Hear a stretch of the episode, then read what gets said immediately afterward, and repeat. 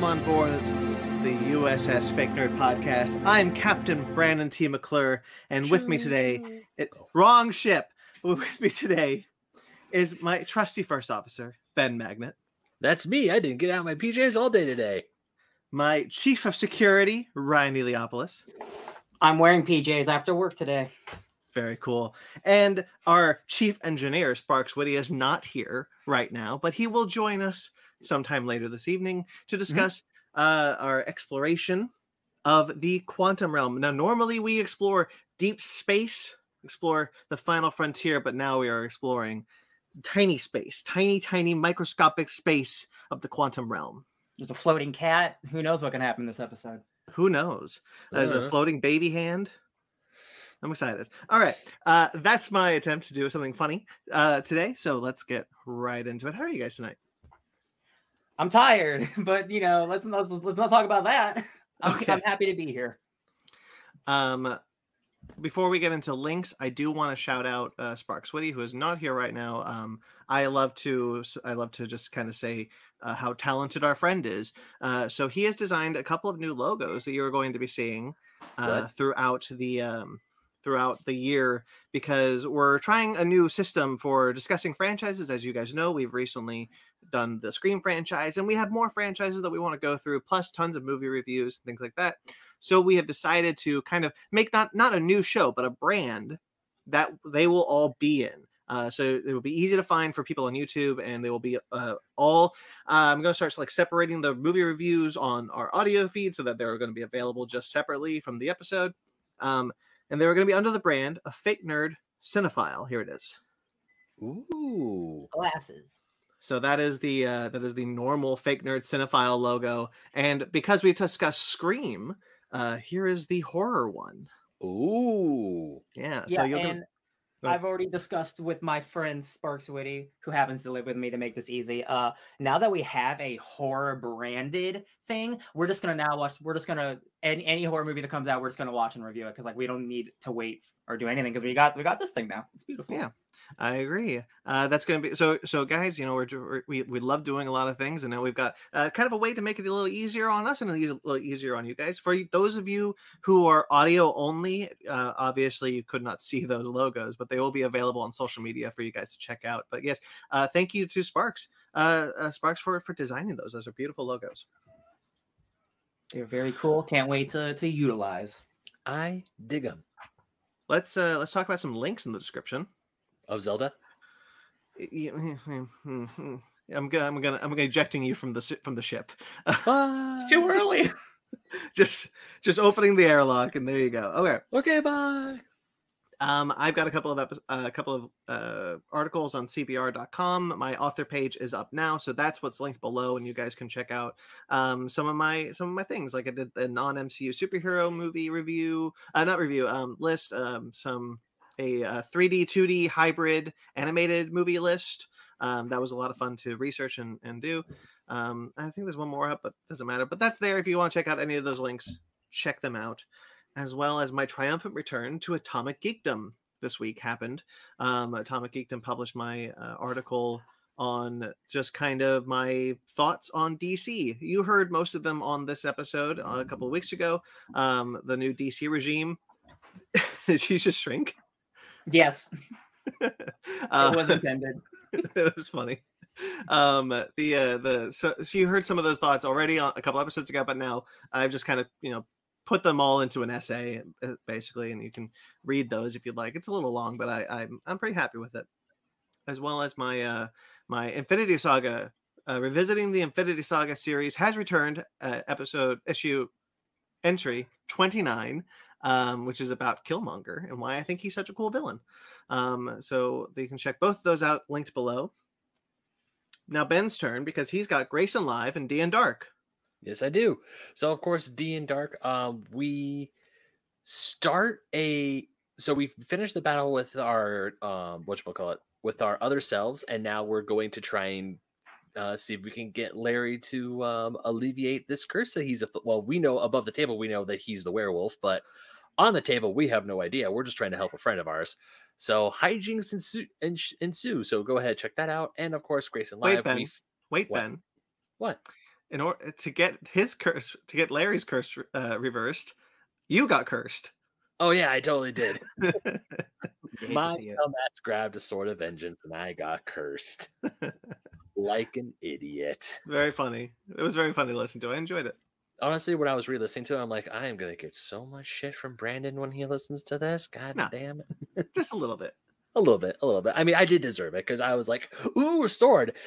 Every other time I hear, I see like shiny sword in the middle of nowhere, I should be doing an Arcana check, uh, even though I'm not the greatest with Arcana. But I should be doing a check anyway instead of, "Ooh, let me grab it." Shh, I'm cursed now. Hey, sometimes you just see a cool sword and you're like, I want that sword. I, I did. And, well, also I needed a better weapon because my short sword wasn't going to cut it. Mhm. Uh, yeah. So I got cursed, but luckily it's not as bad of a curse as Larry's. So there's that. Um, going back to Grayson Live, we finally cleaned up Super Mario World. Oh, you're done. Uh, I believe we're well. We have like one more episode left, either one or two more episodes left because we did get all of the stars. We got all the stars. We got to the top of all the flagpoles, and in that game, once you do that, it unlocks the bonus levels Oh, where you can go unlock Rosalina, and they're a lot harder.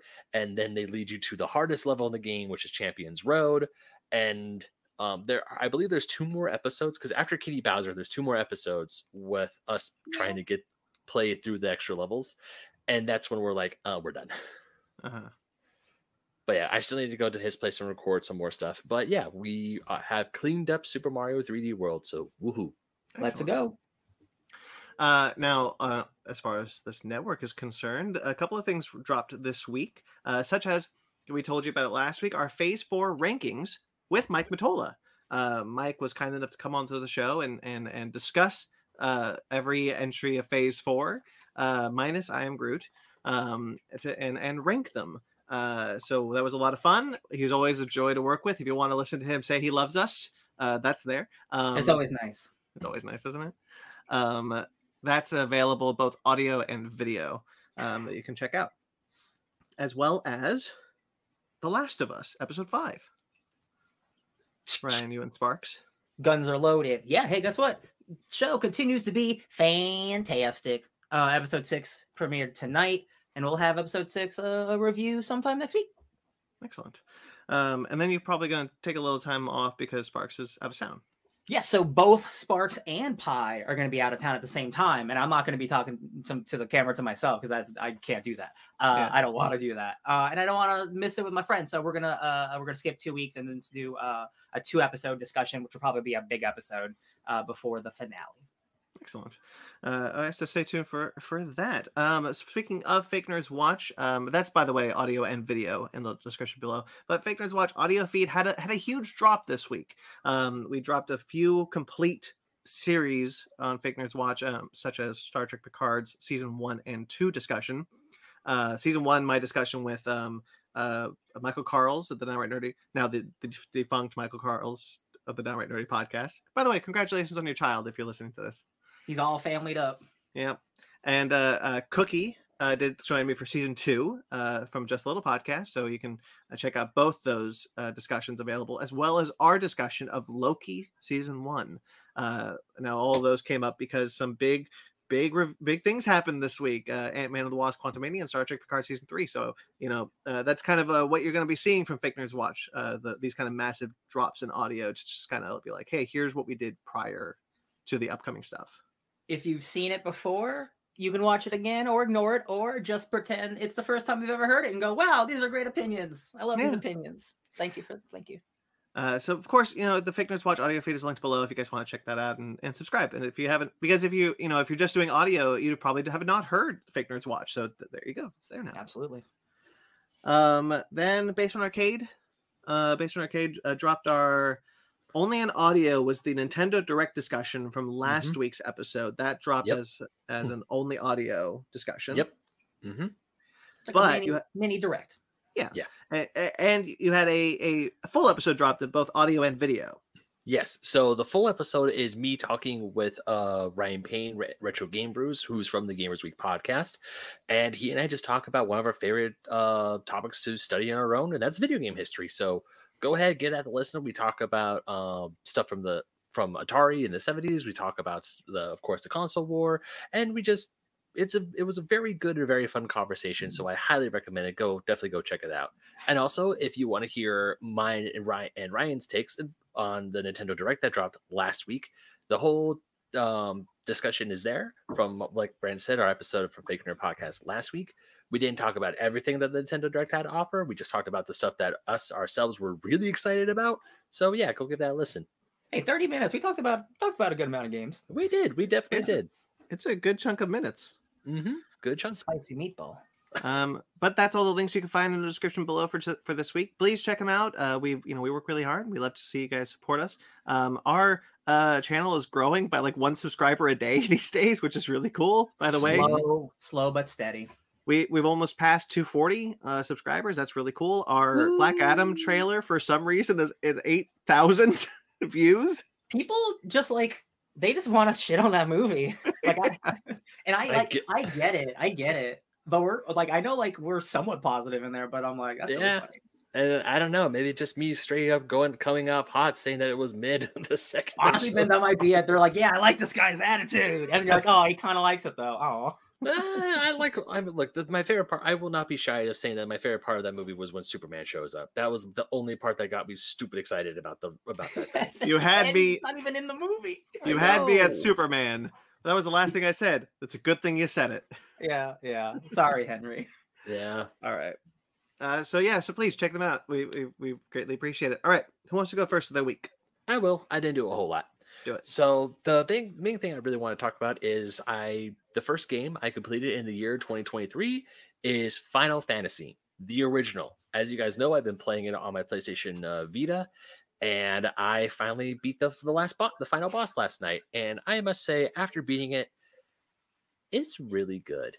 I had fun with it. I mean, thankfully, I have. I mean, once again, it's the very first Final Fantasy.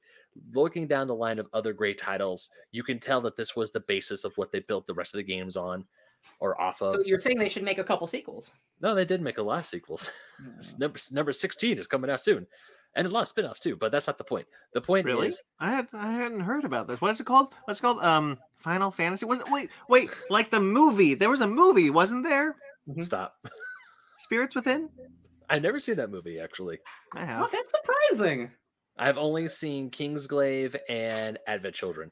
Those are like video game ass like anime stuff. Like But- they tried to make like a movie, I know. and it was like, nah.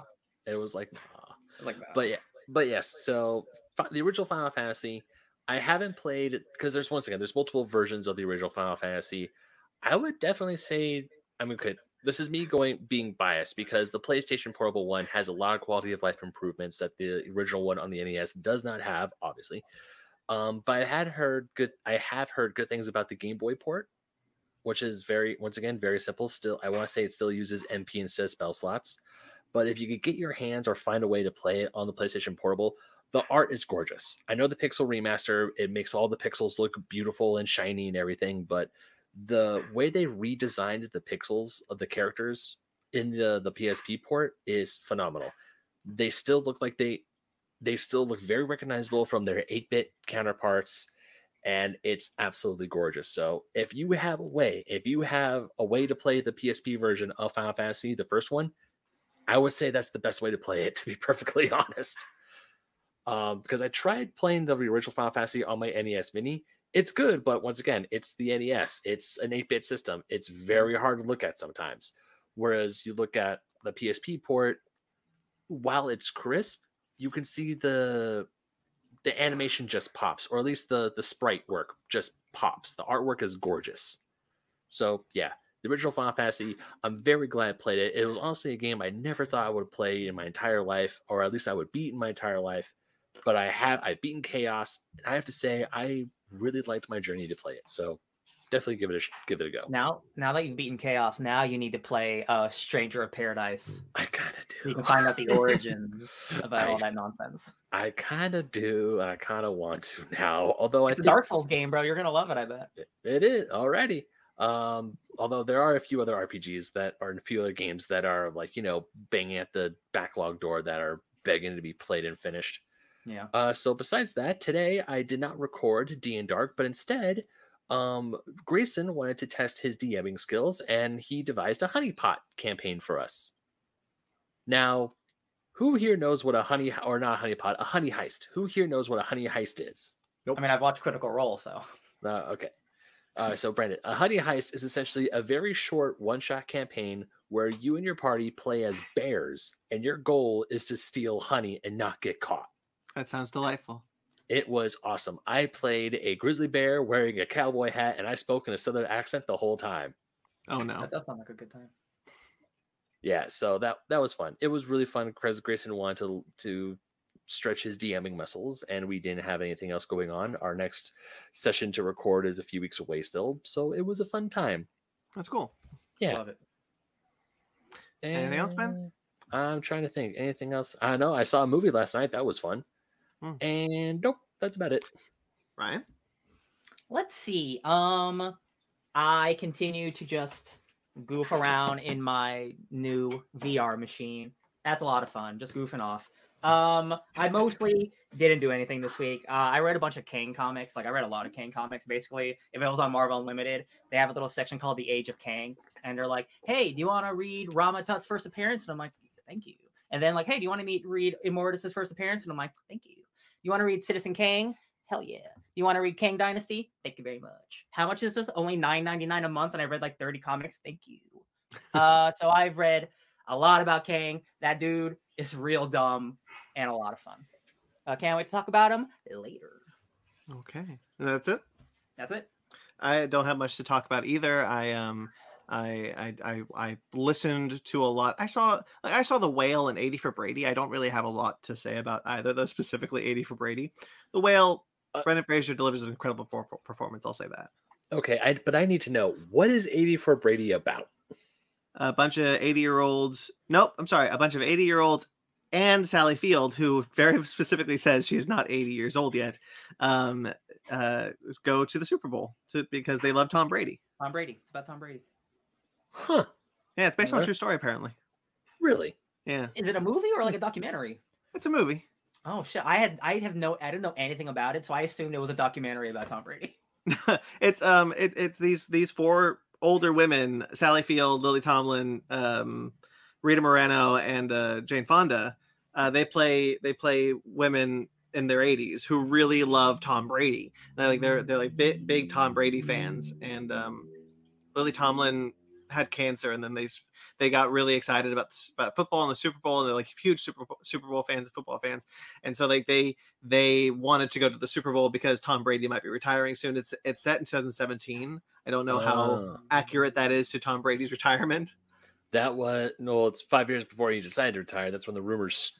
Sorry, full football brain. That was I want talking about a football movie. It's allowed. no, no. I, I want to say that was the year they cl- they beat the Falcons. They came back from a twenty-eight to three upset. It was either Yeah. that year or it was.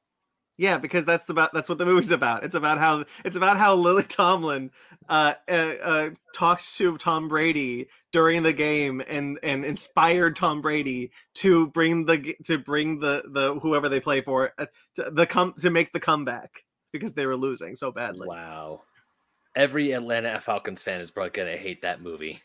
anyway uh it's it's it's less than two hours it's inoffensive it's charming it's whatever Well, and Um, offensive unless you're a Atlanta Falcons fan. Yeah, they don't sure. like being reminded about that game. um PTSD. and jane fonda like who's gronk it's gronk Oh, is- is it? uh, Gronkowski. Ron Gronkowski. He's a tight end. uh, jane fonda writes like gronkowski erotica and she's like famous for it so That's kind of funny, actually. Yeah. Jesus. Um it's a it's a charming movie it has some good laughs it's Oh you no, know, I I do not doubt that it's char that it's uh it's charming. I do not doubt that part. I just like when I hear eighty for Brady, I'm like, what are we talking about? Eighty for Brady? What does that understand? What does that mean? I don't I know. thought it was like a 30 for 30 thing or something. Maybe it's very it could- funny that this ended up being a talking point right now Mostly because I'm just like, why did you go see this movie about Tom Brady? Is really like my my partner it was a valentine's day movie so she really wanted to Oh, go Uh, that on a date sense. Okay. Okay. yeah Sure, sure, sure, sure. You know, I would not. I I, would thought not I honestly that thought it was just like you going like, yeah, I'll see this Jane Fonda movie, sure. And I'm like, that just it just doesn't seem like like your number one pick, but it No. makes sense. Little did we know, hidden away in Brand's basement is an entire shrine dedicated to Tom Brady. He just doesn't want to show me. Behind I write curtain. I, I write Tom Brady erotica, and I'm very famous for it. That's what you're actually doing on the side instead of writing uh, news and stuff. Yeah, exactly. um, yeah, it's you know, it's it was a Valentine's Day movie. Zara really wanted to go see it, and we it's fun, fun little date, inoffensive movie. Um, That's good. Anyway, uh, the whale. People should go see the whale. It's Brendan Fraser's great. Um, anyway, but most of what I want to talk about is Doctor Who because I I've listened to a bunch of his audio adventures um, this uh, this past week. So as as I've mentioned before, I'm listening to the Eighth Doctor. Uh, Paul McGann uh, plays the Eighth Doctor in these audio adventures, and they're like the only mainstream adventures he ever got to do because he only did the movie in the 90s. So he's very fun. So I went through the end of his run with his first his first companions, Charlie and C'rizz.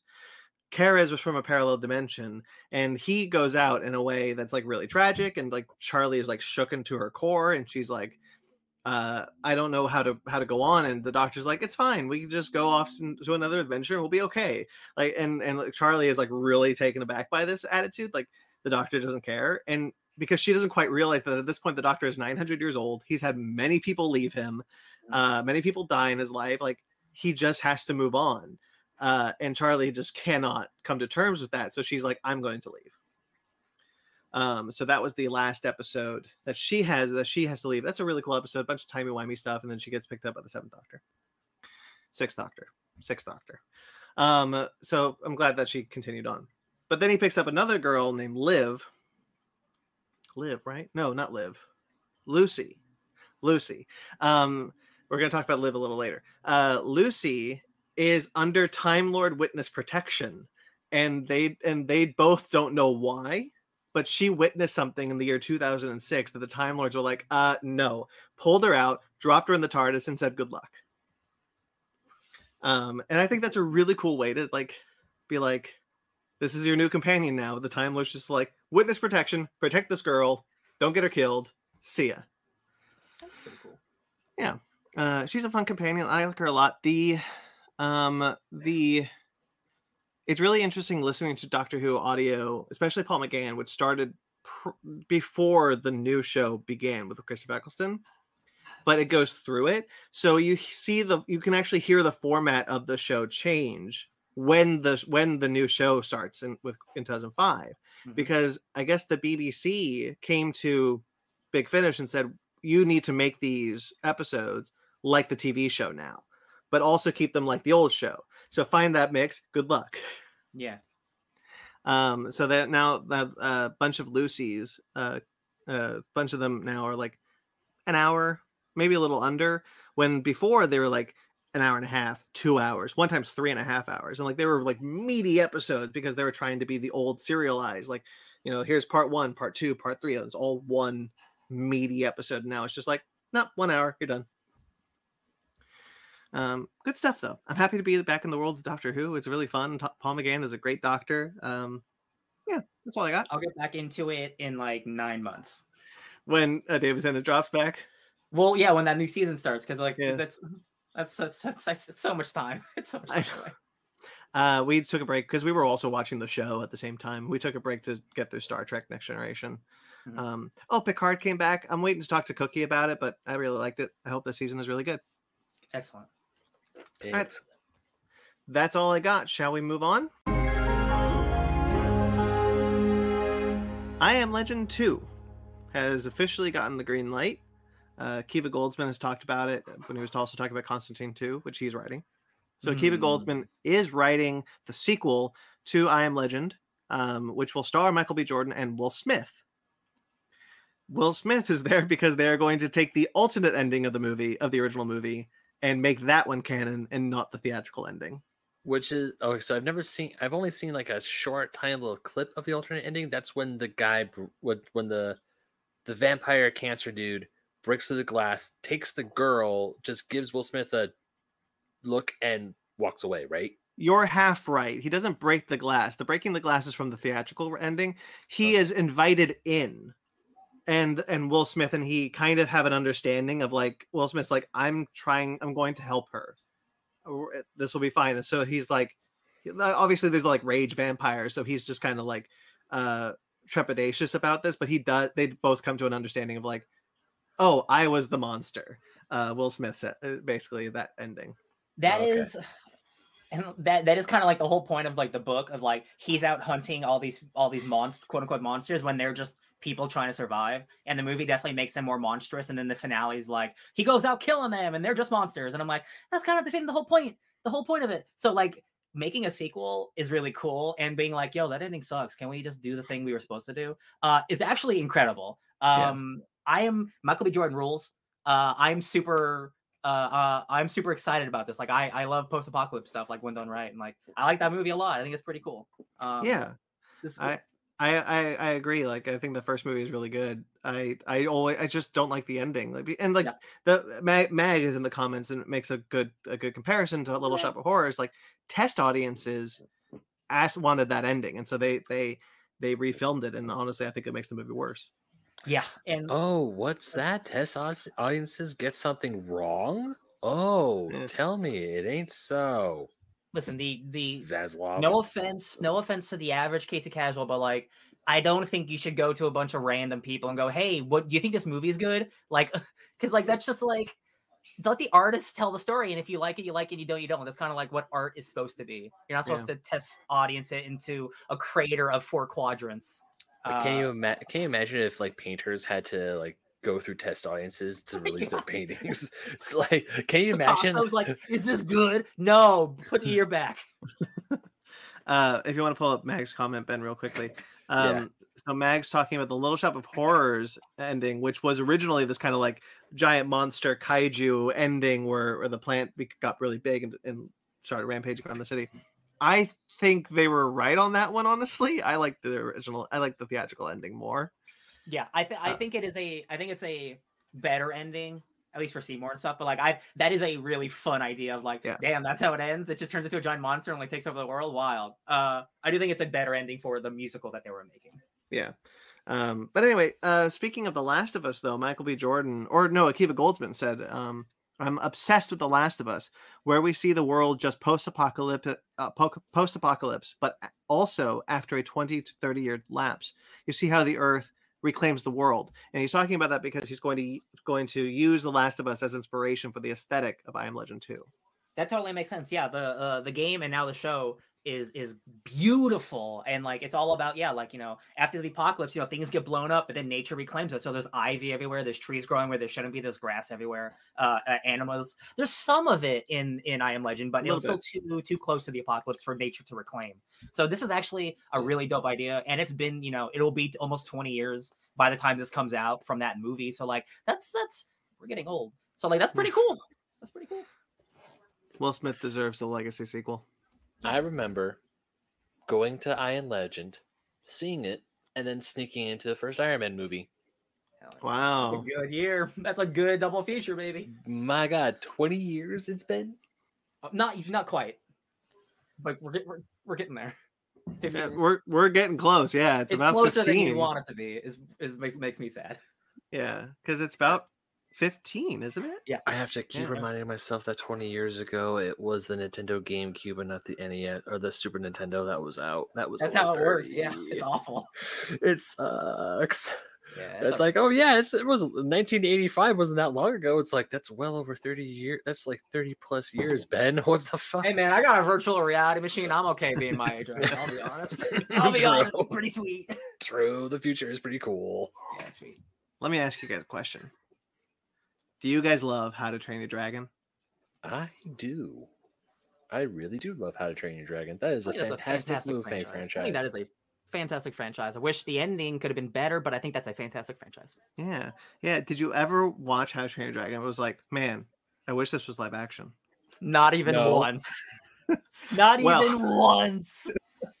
Well, uh, Universal Pictures has gone into production on a How to Train Your Dragon live action adaptation directed by the director of the animated trilogy, Dean DeBlois. Okay. Okay. It's it's inc- it's really great that they got the original guy. Actually, no, I'm I'm lying to myself when I say that because it's just going to be the first movie exactly how it is, but in live action. You're just getting the. There's not going to be any originality to it. You're not going to bring a fresh perspective. You're just like, hey, they're going to do like the Lion King. It's going to be like the Lion King, but like there's a lot of humans, so they're not going to have the same problem. I love dragons. Like I'm more for dragon movies in the world. I, I, saw this news and I was like, man, this should make me happy, but I feel gross. I don't want. I don't want it. Wait, we're kind of coming at this at the no, I wouldn't say the tail end, but like in the middle of like Disney doing this all the time. And I talked about it with Sparks with the Little Mermaid with the Little Mermaid when we were looking at our schedule for the year, and I was just like, I think I'm done. I think I'm done. Like these are all not good. Uh yeah. there's some there's some diamonds in the rough. I mean Aladdin. I just I did that on purpose. Um but like for the most part they are disappointing pale comparisons of or they're they're just like fine. We'll, we'll, get like a Cruella, but like yeah, I but don't, Cruella, I don't... Cruella's a really good example of like bringing a fresh perspective, something new. Yeah. Uh, and I like Cruella for that. But like, yeah. if you're just doing the same thing again, what's the point? I mean, I would say I still enjoy Cinderella a whole lot. I do too. Cinderella's like a good movie. Ten years ago at this it, point, though. Exactly. Yeah. Like Cinderella's nice. Um, Maleficent's just different enough. I mean, it's I not exact. Uh, it's not an exact replica or retelling of Sleeping Beauty. It's a little bit different. Yeah. Um, uh, I think of the but, Lion King though, and it makes me want to vomit. Yeah, yeah like God, that's the no. thing. Like the Lion King is the is the factor here. Like the and then Pinocchio came out last year, and nobody saw that. Except, so I'm sorry, one person saw that. Ben will be the it, only one of us to ever see that movie. it was a mistake. That's, that bums me out so much. And I'm sure. And here's the thing: I'm sure Little Little Mermaid will be. I hope Little Mermaid is good. I never want. I never hope for a bad movie. But like, yeah. I'm not. I'm not really rooting for it either. I don't really have any desire to see it right now. Um, yeah. I mean, I want to go see the Little Mermaid, but also I'm really hoping it is an absolute fantastic film. Just, uh, just to just to be like a middle finger to all the assholes who were talking smack about the main about the main sure, lead. There's always there's always that, but you know, like I look at the ones that I like, which are Pete's Dragon, Cruella, Maleficent, Cinderella. Even is different enough.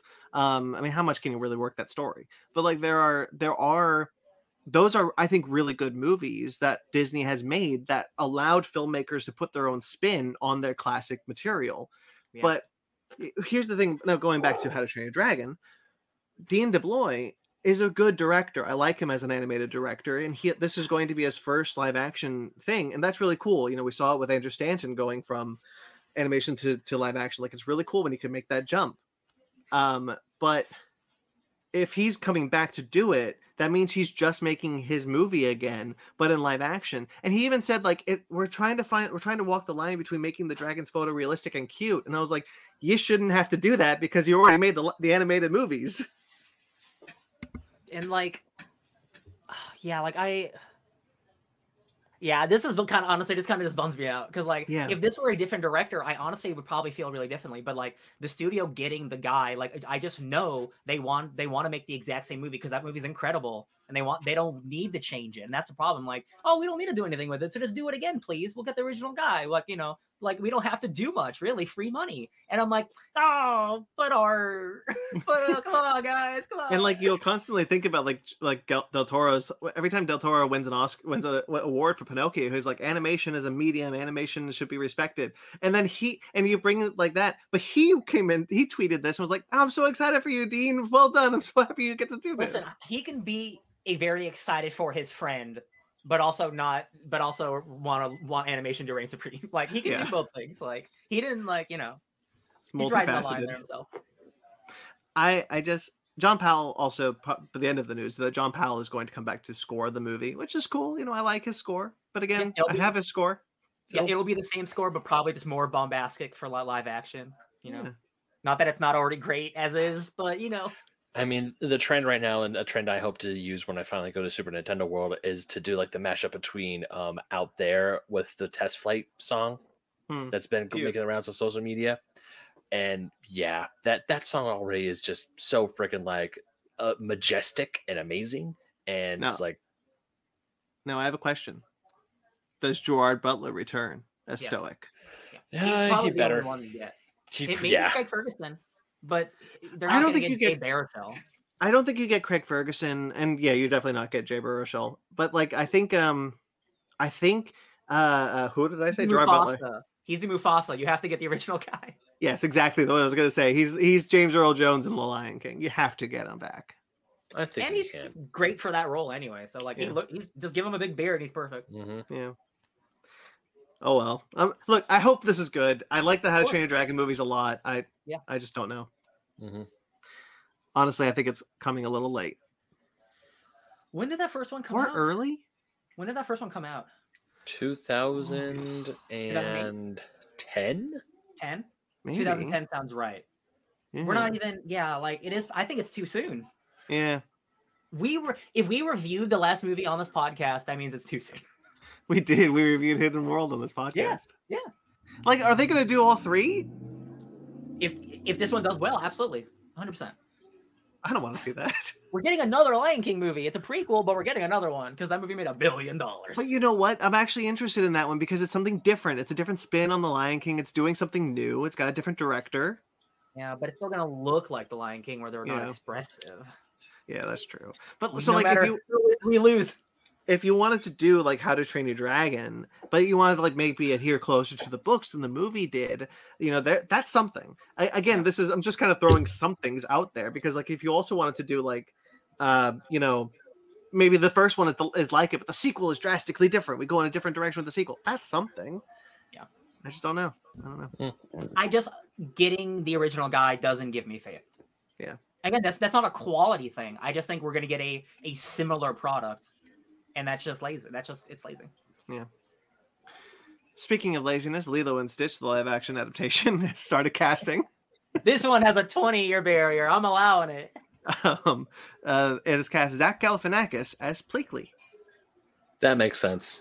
I like the that. skinny, skinny alien guy. Yeah, the Yeah. skinny alien guy. Yeah, yeah, yeah. Okay, sure, sure. That's I'm I, I am okay with this one because this one like I don't I don't know if it's late 90s early 2000s but it's long enough and I think this this specific premise really works as a live action movie. It's ET, but in Mhm. like it's a Hawaii ET. So like I'm I'm Hawaii, right? I'm not. It's been a while Hawaii. since I've seen it. Yeah, okay. I'm like they're not. That's yeah. Uh, so like I'm I'm totally on board with this one. Um, you know, it could a trailer could ruin it for me, but right now I'm like sure, like I'm, I'm ready for some more Lilo. Instant. Yeah, I mean, there's there's always the thing is there's always potential for them to do something different enough that makes this that makes this a unique, worthwhile a- adaptation. That makes you think like, okay, this was worth adapting into into live action. I think we all agree. Just kind of reiterate for the audience that like the the thing that we never want to see is the same thing again because what's the point? It, you know, Absolutely. I think I think Lilo and Stitch has the potential to maybe have something different happen in the movie. I hope so. And there's like so much like there's like a TV show and there's like games and there's like there's so much stuff they could pull from. So like I'm I'm hoping. Yeah. Man, I watched the shit out of that show when I was a kid. Yeah, same. Yeah. Uh, ben, your roommates are quite loud Oh, tonight. I, sorry. I, I will. I'll just uh, uh, reiterate. Okay, some Doctor Who news, uh, specifically audio news. I thought this was really cool. So, Big Finish is coming back for the 60th anniversary of Doctor Who.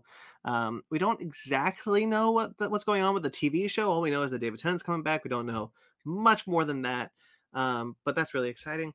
But for Big Finish, they're starting. A, they're going to release a series called Once and Future, starting in October, which will be about the Doctor during the Time War, having been injured. He starts to degenerate, going through his past lives uh, as the series goes on, which is kind of cool. Interesting. So obviously, Tom Baker, Peter, Pete, Peter Davison, Colin Baker, Sylvester McCoy, Paul McGann, Christopher Eccleston, and David Tennant will all reprise their roles. That's really cool. It's a lot of Um, docs. Really cool. that Christopher Eccleston is doing this. Like, good. I'm happy for him. Enough time has passed where it's like, nah, I'm over it. Yeah.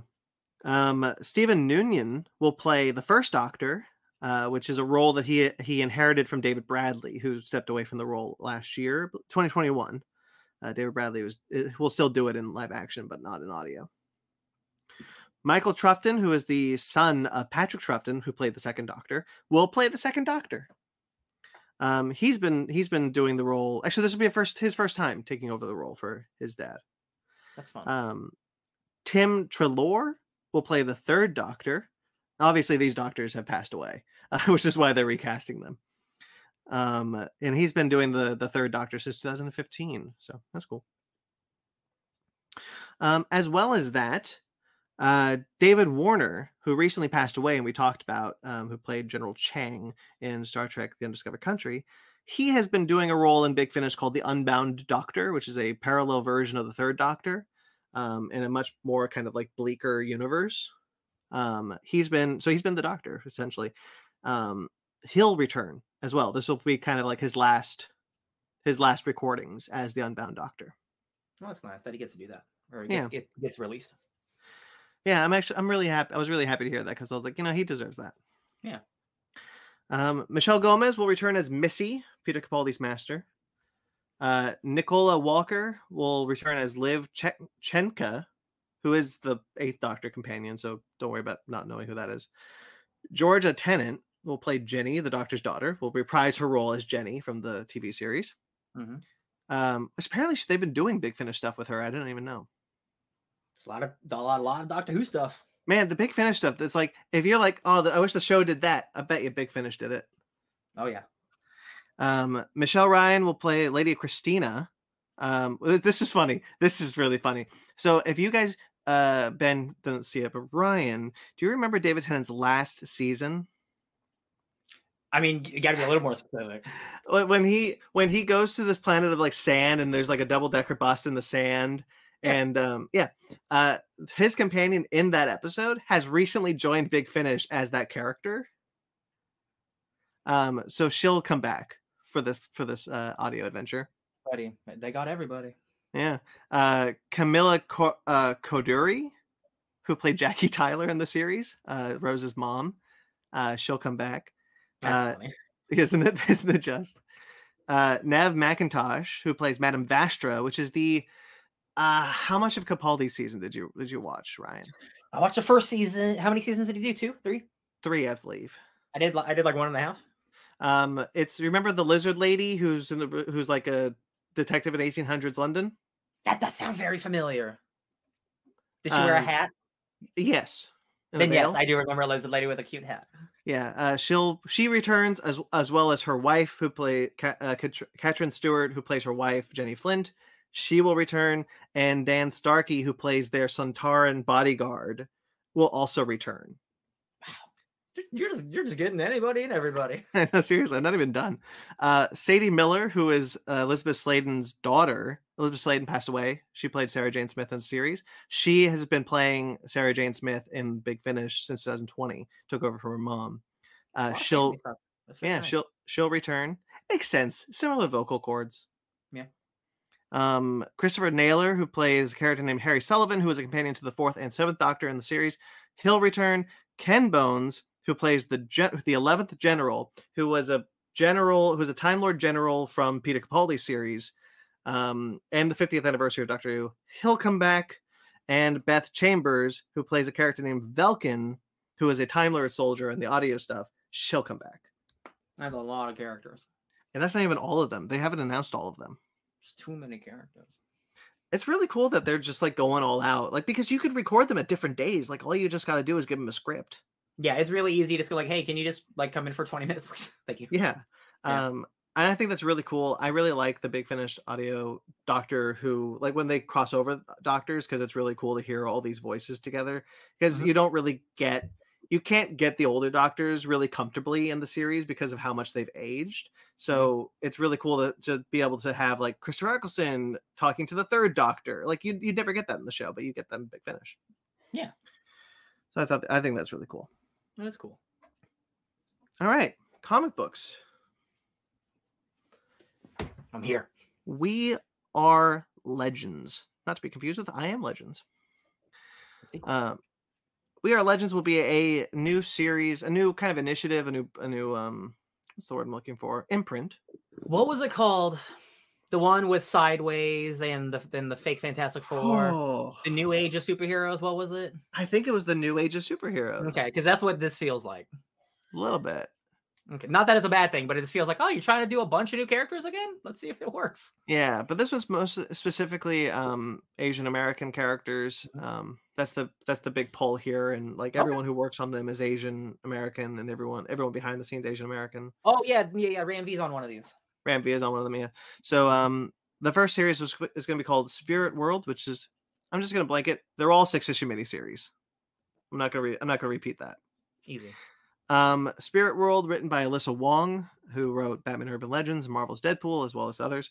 Um, Haining, who is the will be the the artist on it, deceased artist. Mhm. Um, we'll introduce a new character named Xanthe. Uh, ben, your screen is somehow louder. Oh boy, yeah. Um, can't you tell them to like? Can you turn their volume down? That's a re- you can't do that to people. um. Anyway, so it's going to introduce a new character named Xanthe, who Uh-huh. is a non-binary Chinese hero. Uh-huh. Who has the ability to travel in and out of the spirit world and possesses the ability to burn items to burn items folded from ceremonial joss paper and turn them into real objects that can be used in the physical world. That is a incredibly cool power. Yeah. That's basically like turning origami into real life. That's super cool. Yeah, I thought that was really neat. Yeah. Um, a little bit about their superpower because I thought this was kind of cool. Um, their superpower is based on the East Asian custom of burning joss paper at grave sites uh, to send resources to ancestors in the spirit world. That's lovely. That's very cool. Yeah. Um, Xanthe will, will form a reluctant re- alliance with DC's bad boy of the mystic arts, John Constantine. Ooh, bad boy. Uh, and uh, apparently they're going to try and rescue Cassandra Cain. Oh, from a horde of Jiangshi, Jiang, Jiangshi, hmm hmm Chinese hopping vampires. Oh, I'm familiar with them. Oh yeah. Ah, okay. Yeah, the ones that this is the ones that stick off their head, right? Mm, Maybe some. I just know. I know. I know that it's like the hop and hop because I played a, a video game where I have to fight those guys. Hmm. They might also Uh, take their head off. That could be part of the lower eye am Are, they might be different. Those might be different vampires because I know of a vampire that takes off their head, kind of slithers in, in the night, and then sucks sucks the blood out of your feet. Mm. Don't think that these are Oh. hopping vampires. Yeah, that's why you can't keep your feet. Yeah, okay. Hold on. I'm Um, gonna Google anyway, it. Ben's on the Googs. hmm Now, the Vigil will be written by Ram V, with art by Lalit Ki- Kumar Kumar Sharma, who wrote Truth and Justice and Daredevil. Uh, Art artist, art on Truth and Justice and Daredevil, among others. Now, the Vigil is going to be a team of superheroes consisting of Arclight, Saya, Doge, Dodge, Dodge, and Castle. So it's introducing a whole new team of characters. Um, a group of individuals given powers they didn't want. These characters have already shown up in Lazarus Planet. A lot of this stuff is bouncing out of Lazarus Planet, by the way. Yeah, yeah, yeah. Okay. Oh, excuse me. I Forgot that started. Man. Yeah, that ended. Ah! It's too many Uh, comics. Determined to stop metahuman research and tech created for military application at any cost. That's their that's their goal. That's what the show, book's about. Oh, they wait. Did they want to stop? That they sound like bad guys.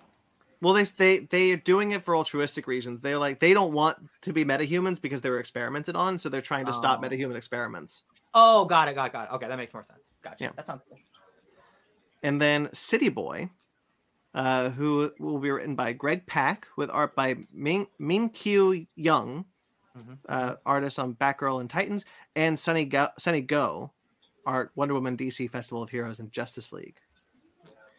Um, this is going to introduce Cameron, who is just a kid trying to make a living using his powers of speaking to cities to find lost and hidden goods to pawn. Just trying to get by, but having these powers also means that he hears everything about these cities everywhere and all at once, including their histories and the truths behind them. So uh, that that is a very cool power that you don't see very often. Uh, that is uh, one of the powers that one of the guys in the Authority has. I believe it's Jack Hawksmoor, where he literally has he's tied to the city that he's in, and he gains power through the city, and he can like and like any the different city he's in makes him different. Um, so that's a cool thing to be tied to the place that you're in. That's a that is a unique power to have. It's cool to see. That's that sounds pretty cool. Yeah, apparently he's already friends with Gotham City. Um, so Oof. he, so he's trying to convince Metropolis to be like, "Hey, Metropolis, I'm I'm friends with Gotham City." Um, and I guess he talked to Gotham City, Gotham City's sewage avatar, which is a rat made out of sewage. Sh- Sure, make Gotham. I believe anything. Um, these all sound like cool characters. Um, six issue miniseries is, you know, we, you wish that a lot of these would become ongoing. Some some of them could be. Um, yeah, I'm sure it's testing the water see if people like all the all these characters and stuff. Uh, they all sound cool, and those are all good writers. So like, uh, I mean, I'm all for for for for. I am all for more unique characters and stuff. So like, let's hope these are good. yeah, me too. Ben, did you find out about hopping vampires? Yes, so they don't drink blood; they just suck your life force instead. That's They're worse. life force vampires. Yeah. You hate it. Hate to see it. All right. Peacemaker is getting a new miniseries spinning out of his run on Suicide Squad. He's been released from the Suicide Squad, everybody. Oh no. Um, I written mean, by good. Kyle Yeah. written by Kyle Starks, uh, with art by Steve Pugh and Jord- and Jordie Bellaire.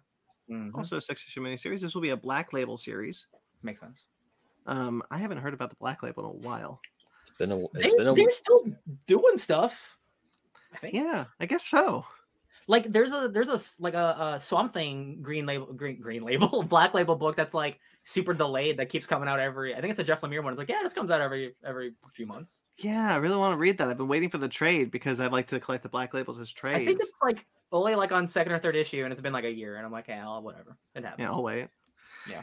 Um, the synopsis of this one is basically uh, having earned his release from the Suicide Squad, Peacemaker wants to try and do normal superhero stuff for a change. Unfortunately, everyone, including the bad guys, thinks he sucks at superhero stuff.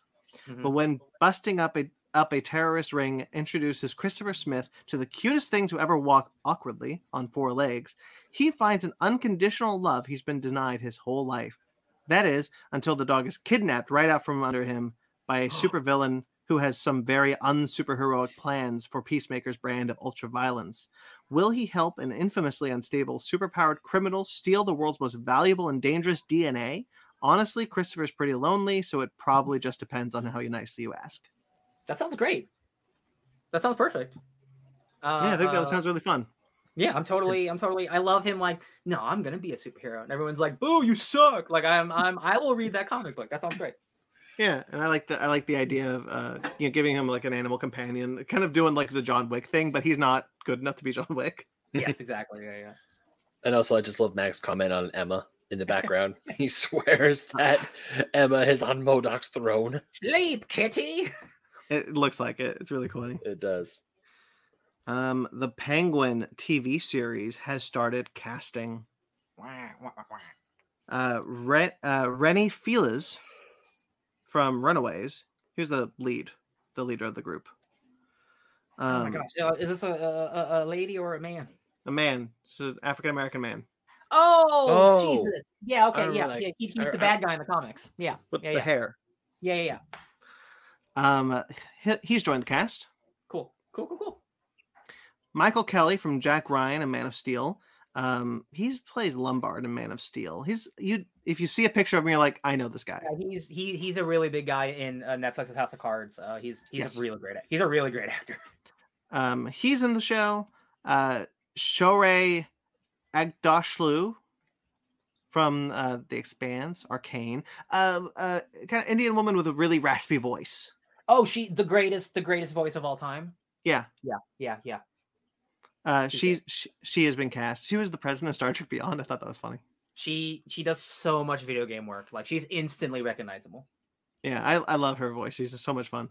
Mhm. Um, Deirdre O'Connell from Daredevil and Outer Range has also been cast. I, you. I didn't recognize this one. Look at all these people.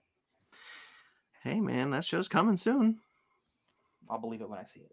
We're getting a Penguin series starring Colin Farrell. Yeah. Nice.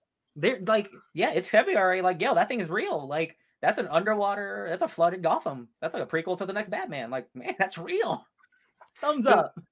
Colin Farrell and that prosthetic makeup for a, a whole series is going to be wild. uh uh Sparks was rewatching the Batman um um for for for reasons and uh Oh my god! I was like I, I can't watch it because it's too late um but I watched like the I watched some of it and um, it's just like the Colin Farrell doing like oh you don't know the difference between L and La Spanish do you speak Spanish and Espanol like it's just like I can't believe we're getting an entire show about that guy uh it's thrilling I've never been more excited for Penguin in my entire life uh, speaking of Sparks, we should let him know we're approaching trailer talk pretty quickly. hooty hoo Uh, is that is that your call? I thought that's the call one yeah yeah Th- That's Uh, the call every time I see my mom. Like, oh, good. Deadpool. Has cast Emma Corrin uh, from The Crown. She played Princess Diana in The Crown. Um, so she'll be the villain in uh, Deadpool three. man let me tell you when she was cast uh, the X Men world was like, holy shit, what mutant is she playing? Oh my god, there's so many great mutants that would fit for uh, for either X Factor or X Force that would fit with Deadpool, and like she's a villain. Everyone's like, wow, I now I have no idea who she is, no idea, because there's so many great. Like a lot of people thought she was going to be Siren, Theresa Cassidy, who is a Banshee's daughter. Um, she's the one who had the baby, but with multiple man, and then it got duped and it got swallowed back inside of him. God, what, Peter David, you suck. Uh, I'm Deadpool 3 is happening with Wolverine, and it's no doubt gonna be like the end of the Fox. You know they're gonna do that, like the end of the Fox franchise shit. So like I'm just I'm so excited. I'm so excited. Can't believe Deadpool like three is coming. Those are all good movies. Happy. I think I know who she's playing. Who? Mr. Sinister. Mr. Sinister. Mrs. There is a Mr. Sinister, but that's like way later. I'm just saying they've been teasing Sinister for many movies. They have. I. I don't. I at this point, I don't think they would waste Mister Sinister right before the X Men come because I do think he will be their first big bad. He's He he, he, he only makes the most sense. Yeah. Uh, some MCU talk. Let's bounce off of that. Mm. Uh, because there was a there was a there, there was a new MCU movie, guys. I don't know if you heard. Uh, and uh, um, the red carpet was a great time to talk to Mr. Kevin Feige himself, who who released a couple of a couple of interesting nuggets of information, such as Thaddeus Ross will be the president of the United States in Captain America Four. that rumor is true. Uh, I thought that I think that's kind of cool, and I'm very excited to see Harrison Ford with a big bushy mustache. I can't Yeah. wait for him to yell, "Get off my plane!" as the president for a second time. Oh, yeah. Actually, I can't. I know. Air I don't know Force if you're being One. You know they're gonna make an Air Force One joke. You know it. Oh yeah, they should. Um, cool. Ben, have you seen Air Force One? I have not. Oh, you should. It's great. Yeah. Gary Oldman is a bad guy terrorist. Uh, Harrison Ford kicks ass as the president. Couldn't couldn't ask for a better time. Get off. I just know the line "Get off my plane." That's the only line Look from at that movie I that. know. It's, it's infamous. It's so good. Uh, he also had this to say about the about the the output of Marvel about uh, uh, specifically Phase Four and going into Phase Five. The pace at which we're putting out the Disney Plus shows will change, so they can each get a chance to shine. We want to do shows that can only be shows. Look at you, Kevin. You learn. Are you learning from your mistakes? Maybe. Maybe a little too late. That's okay. We're here for it. We love change.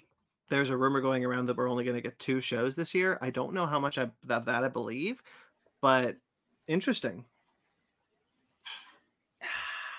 Do you have the news about uh, the delay? Is that is that part of this news too? Yeah, uh, Mar- the Okay. Marvels has been pushed to November 10th. Yeah. Okay. So we have uh Guardians, and then then is it Miss Marvel? And then is it the Marvels? Is those, are those the only two Yeah, I Yeah. think so.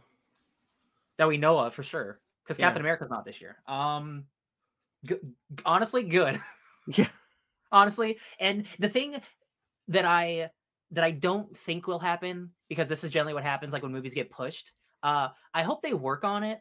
Like maybe like give the people who work on the special effects like more time because like a lot of these movies, no matter how good they are, they have some real real shitty effects because you don't give these people enough time to work on them. Um, so if you're giving like this movie an extra six months, can you do something with it instead of just put it on a shelf? Because it Yeah. like not spoilers for a movie we're going to talk about soon, but like even no matter how much I like or dislike it, like yo man, there's some real bad green screen in that movie, and I'm just like, we, it doesn't have to be. I've seen Avatar. I know time can make everything look beautiful. So like, give your products time to shine because I think these products could be better with a little more spit shine on them. All Yeah, of them, if I'm being I honest. 100% I 100% agree with that. I think the the CG workers need to be a properly compensated and have plenty of time to do these things. And like the thing is, well, you talk like we were talking about it when they first announced Phase Five and Six. We're like, they're put they were putting out they are putting out twice as many projects in half the time that the Infinity Saga took. So that's a that's a lot of work, especially for like VFX artists who have to look at that and go, "Oh shit." Um, we already saw that they pushed Avengers: Secret Wars. Good. We see that they that they want to give more time to the TV shows. Good. They pushed the Marvels. Good. But it, don't push them because you think we want to wait for them. Push them because there's still more work that needs to be done to them to make them shine, to make them the the projects that we know they can be. You spend billions of dollars on these things. Show it. I I still cannot believe that there's just a Aquaman movie that's been done and has been done, and we won't see for still another nine, another I know. ten months. I cannot fathom that. How there's just a a like billion dollar movie waiting to be released. It's like, yeah, we'll get that in a year. Don't worry about it. I'm like, man, just like it's it's wild. That movie, I'm sure looks great. I'm not worried I'm- about Aquaman. I'm really ha- I'm really glad that we're getting four DC movies this year, only because they're all done. so Yeah. like they can they can just release them. Um, but like the the these shows specifically suffered, I think, a lot from the schedule that they had to keep. You know, we were looking at six shows a year, uh, almost. Like there are 17 projects uh looking in uh uh, in, in that we talked about on with Mike this past week. So like maybe like give them the the the time to spread out the, these shows so that you have the time to refine these things. We saw some good shows, we saw some mediocre shows. I want to I want to see Marvel put out great shows. I agree. I agree. Okay, I think Um, the dish. I think the dishes are done right now. So someone was doing dishes downstairs and it was uh, a little loud. That's why I was quiet. Um, but to throw my two cents into this for a very hot second, I agree with Feige more on like just make sure they're good. Just make sure the shows are shows. You don't have to keep pumping stuff out one after the other constantly. I mean, as a lot of as people really or to mixed results because there were some really good shows and there are also a few stinkers here and there. So, uh, is that a Sparks Witty I spy? Yeah, but don't mention him. We'll talk about it. We'll we'll get him on when the trailers. He was adamant about this. Oh, okay. Well, we're setting up. You continue to talk. Uh, but yeah, yeah, I'm actually okay with.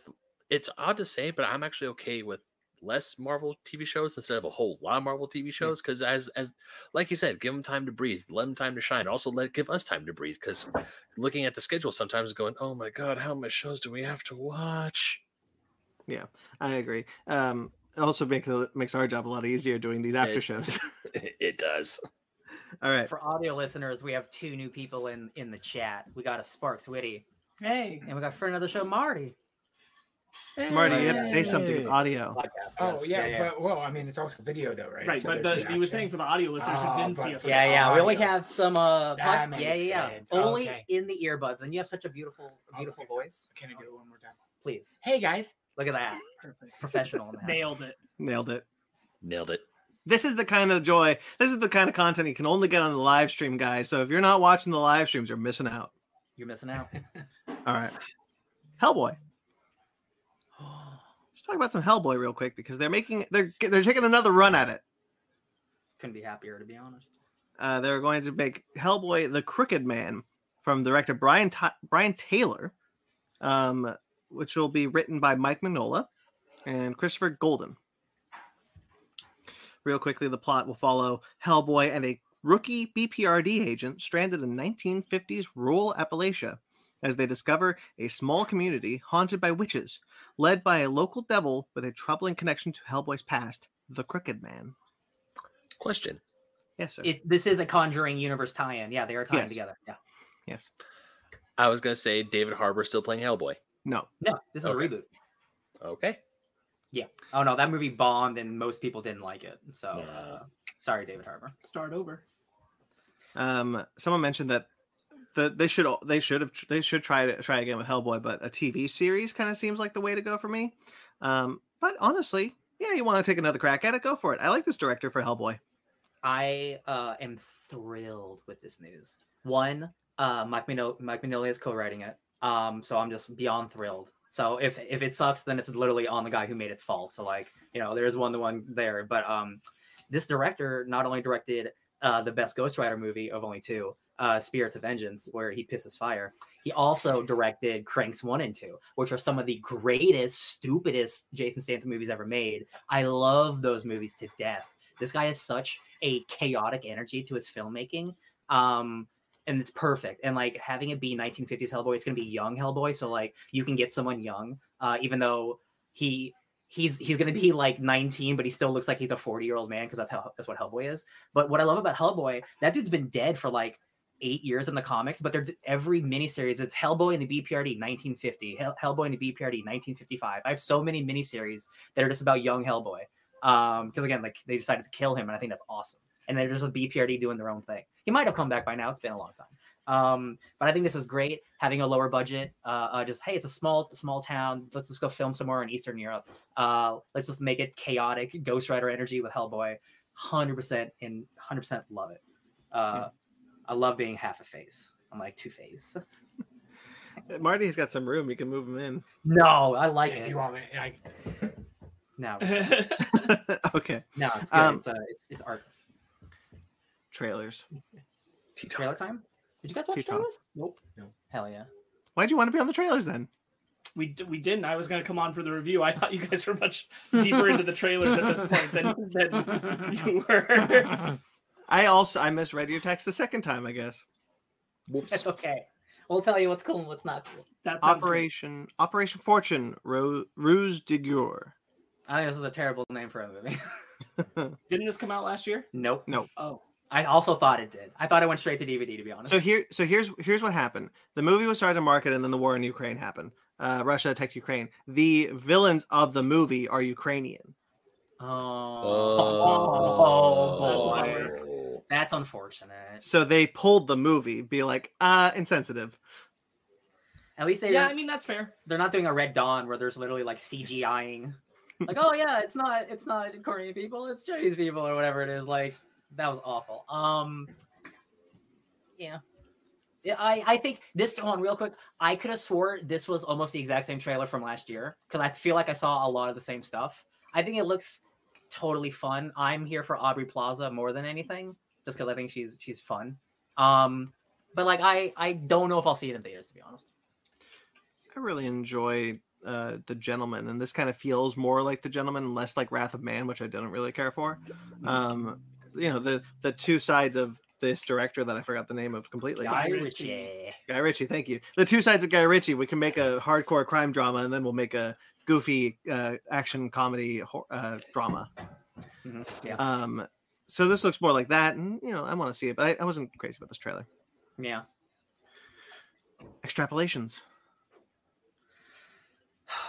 this besides having every famous person on the planet um it really gave me hardcore we're liberals and we need we need to make a movie about how bad it is kind of kind of Mm. like no don't look up but like super serious like i'm gonna be honest i'm all for you know uh i'm all for you know talking about climate change stuff but like this movie is so in your face and it is so like we're the bad guys and we need to do something about it. And I'm just like, it's cool that it's an anthology, but it's just like, it's not a fun apocalypse, it's a real apocalypse that we mm-hmm. are actually going towards. It's just too real.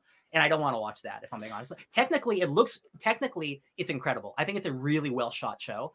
It's just like I I don't want I don't often feel like this with art, but like this is too real to like this is like this could be us in 20 years and I don't I don't want to watch that to be honest. We talked about this like right out of the pandemic when there was a movie that was about to be like very pandemic heavy. Yeah. And uh, I think this is similar, but in the sense, I think the value of these shows is not for us. Sure. It's for the uh, the TV going audience that's not entirely convinced by climate change, and they're trying to like beat them over the head with like, "This is what it's gonna be like," and and like we we already kind of get it, so we're just depressed to know it. But like, Yeah. it's for the people who don't.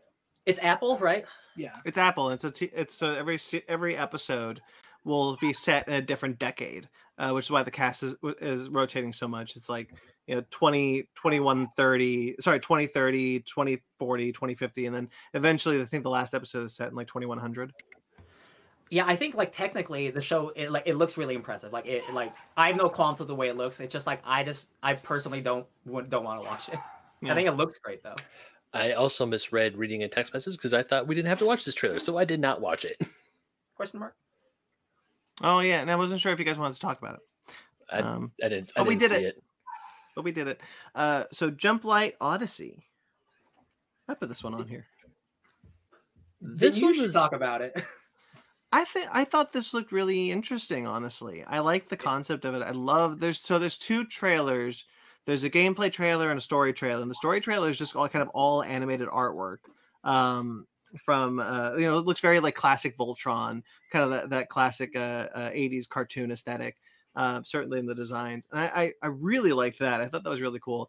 What it is is a space sim. So you know this uh, you're on all the, you're on this like uh, ship that has escaped Earth or a different planet and you're trying to find a new home but on the way you're trying you're making the, the the the ship into a habitable place to live i think this looks cute and charming Yeah, it does. I- It definitely looks cute and charming. I definitely played these type of games uh, uh, uh, a lot when I was younger. Uh, not that it's a an age thing. It's just like that's the type of game I preferred when I was younger, like uh, Space Sims. Like there's like um there's like Star Tropics and Startopia. Like those are like original like PC and like old school like like a Nintendo game where you like build a little a little like civilization and stuff. So uh it's definitely got a lot of charm to it. I do like the art style a lot. I do I definitely saw a lot of people vibing with like the 80s anime aesthetic of it.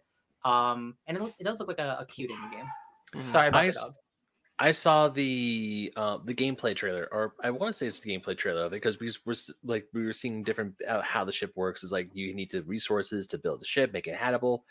But one of the things that like really struck me because the whole time it was like it seemed very chill, seemed very laid back, and then it said, "As captain, you have to make hard decisions," and a bunch of people were jettisoned out of an airlock, and I'm like, "Oh."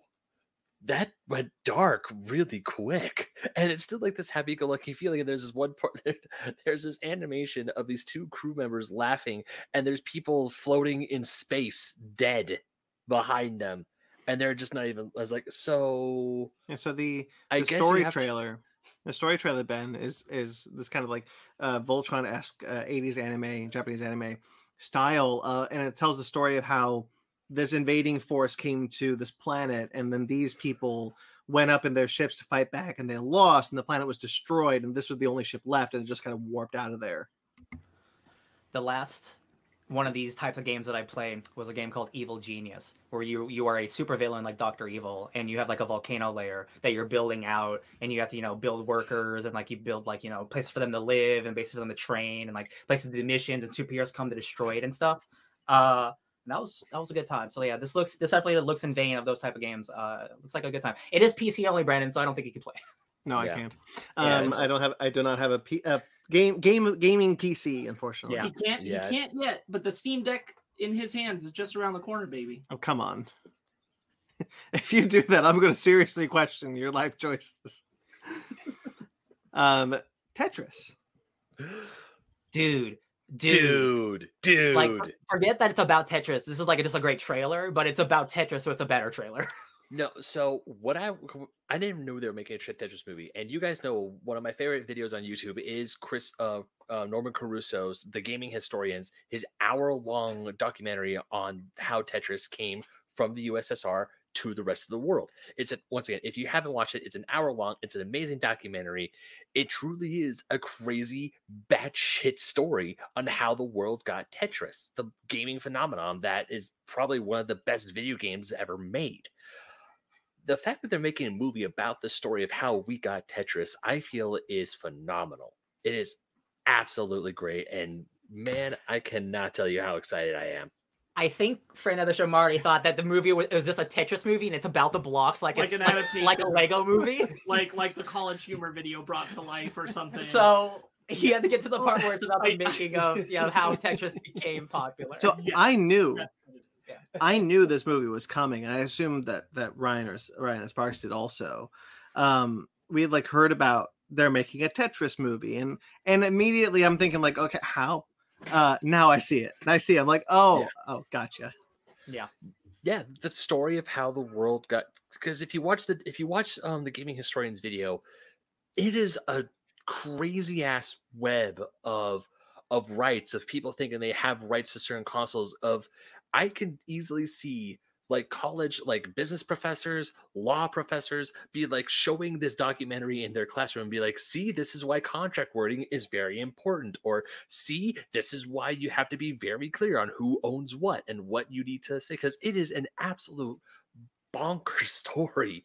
I can't i mean i could go i could we can talk i could probably do an entire basement arcade episode on just that one video alone but well we're talking about this movie trailer um this movie trailer is definitely because you guys know i got fanny and apple watch and we're using that free trial of apple tv plus so i could watch this movie because i need to see this movie like this looks now this looks like an incredible movie. Like I think this is a really, really well made trailer. I love Taron Egerton. Boy, he walked into a room and I'm like, bro, you are so short. Hello, Wolverine. Hey, Wolverine. You are you should be Wolverine. Come on, Marvel, call him. Uh he he's so good all the time. What's up, Brandon? Grayson's comment I was going to bring up. It, Oh, but I want you to- y- yeah, yeah. Uh, Grayson said Tetris looks so good, and the fact it revolves around Tetris is even better. Big fan, makes me want to get Apple TV. Me too. So I highly recommend Apple TV Plus. It is a great streaming service. Has tons of awesome uh, originals such as Prehistoric Planet, Ted Lasso, and the upcoming Godzilla MonsterVerse And after party. Always And champion After Party. and After Party. Honestly, Apple TV Plus kills it in the originals game. Like the Oh, only man, thing Ted I, has my heart Ted Lasso. so much. Like everything that he says, it's just so charming. And it's Did just- you see the the, wanna the release date? Did you see the release date for the ne- for the next season dropped? Yeah, yeah, I saw that. It, it's cute. I I'm mean, excited. so if I were to say anything somewhat okay, not negative, critiquing the Tetris trailer, I would say that if you put a picture of of Hank Rogers next to Taron Egerton, they do not look the same at all. They are That's not- completely- That's Yeah. what are we That's par for the course for these types of movies. doing? That's Hey, true. It- did you guys? Did you? You guys all went to see Ant Man and the Wasp: Quantumania. Did you guys see the new the the new Oppenheimer trailer? no, Really? No. No, There was a There's a new brand new Oppenheimer trailer. Are you sure? know Then that. why are we talking about it? I don't believe It you. wasn't online. It's not the same trailer that we've seen. No. I, okay. Brandon imagined it. No, I did it. I was like, I remember watching. It started and like Kill- Cillian Murphy's like climbing up the ladder to sit to check on the bomb, and I'm like, Look, Wait, look, this is new. Four out of, if four out of five nerds are sitting around, they all saw the movie that was supposed to have the trailer in front of it, and they say it didn't happen. Did it happen? Your theater could have just gotten it wrong and put on the wrong one, and that's all. That They got a happened. secret trailer. Yeah, maybe, maybe, but like I was looking online for this, I was like, nobody's talking about this. Did I imagine this? The the fun thing about the Tetris movie is uh obviously some of the stuff is probably going to be drama like dramatized a little bit for a Oh, fun movie. hardcore, hardcore. But the thing is, this is still a crazy story about like the Soviets being like, no, we won't. This is ours. Like like Americans want to come take our shit. Hell no, baby. We're gonna get in the way of it. And it's like in the middle of the Cold War. Shit's wild.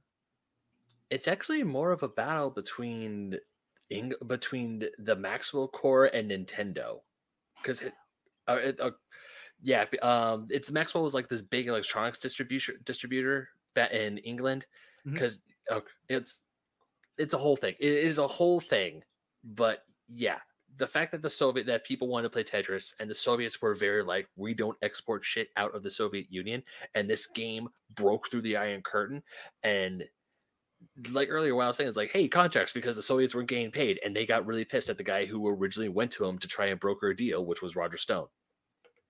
I also just really love. Not the Roger Stone you're thinking of, a different one. Uh, uh, I just really love when a trailer like uses music really well. But like, if the final countdown was clearly in the movie because he's like singing karaoke of it in the Right. trailer. Right. But like in the trailer, it's so like the way it hits. I'm like, damn, this is a good trailer, man. It is a very This good made me really excited to watch this movie. on that note, Also- I really like when a trailer. This does look like a good one. Um, I really like when a trailer uses a song that is clearly in the movie, and then when you go see the movie, you get the trailer like song Mhm. put in in its own way. So like you get double the whammy. But yeah, like, yeah. it really gives you like, yes, this is directly the vibe of this movie. It's the final countdown. Yeah. I'm yeah, March 31st. I mean, the other movie that we didn't, um, we weren't going to talk about. I just want to mention very briefly the pinball one that doesn't have a release date. I'm looking forward to that one because I love pinball. But this one, the fact that it has a release date, it's March 31st, so we could watch it. I'm like, it's so close. It's almost here.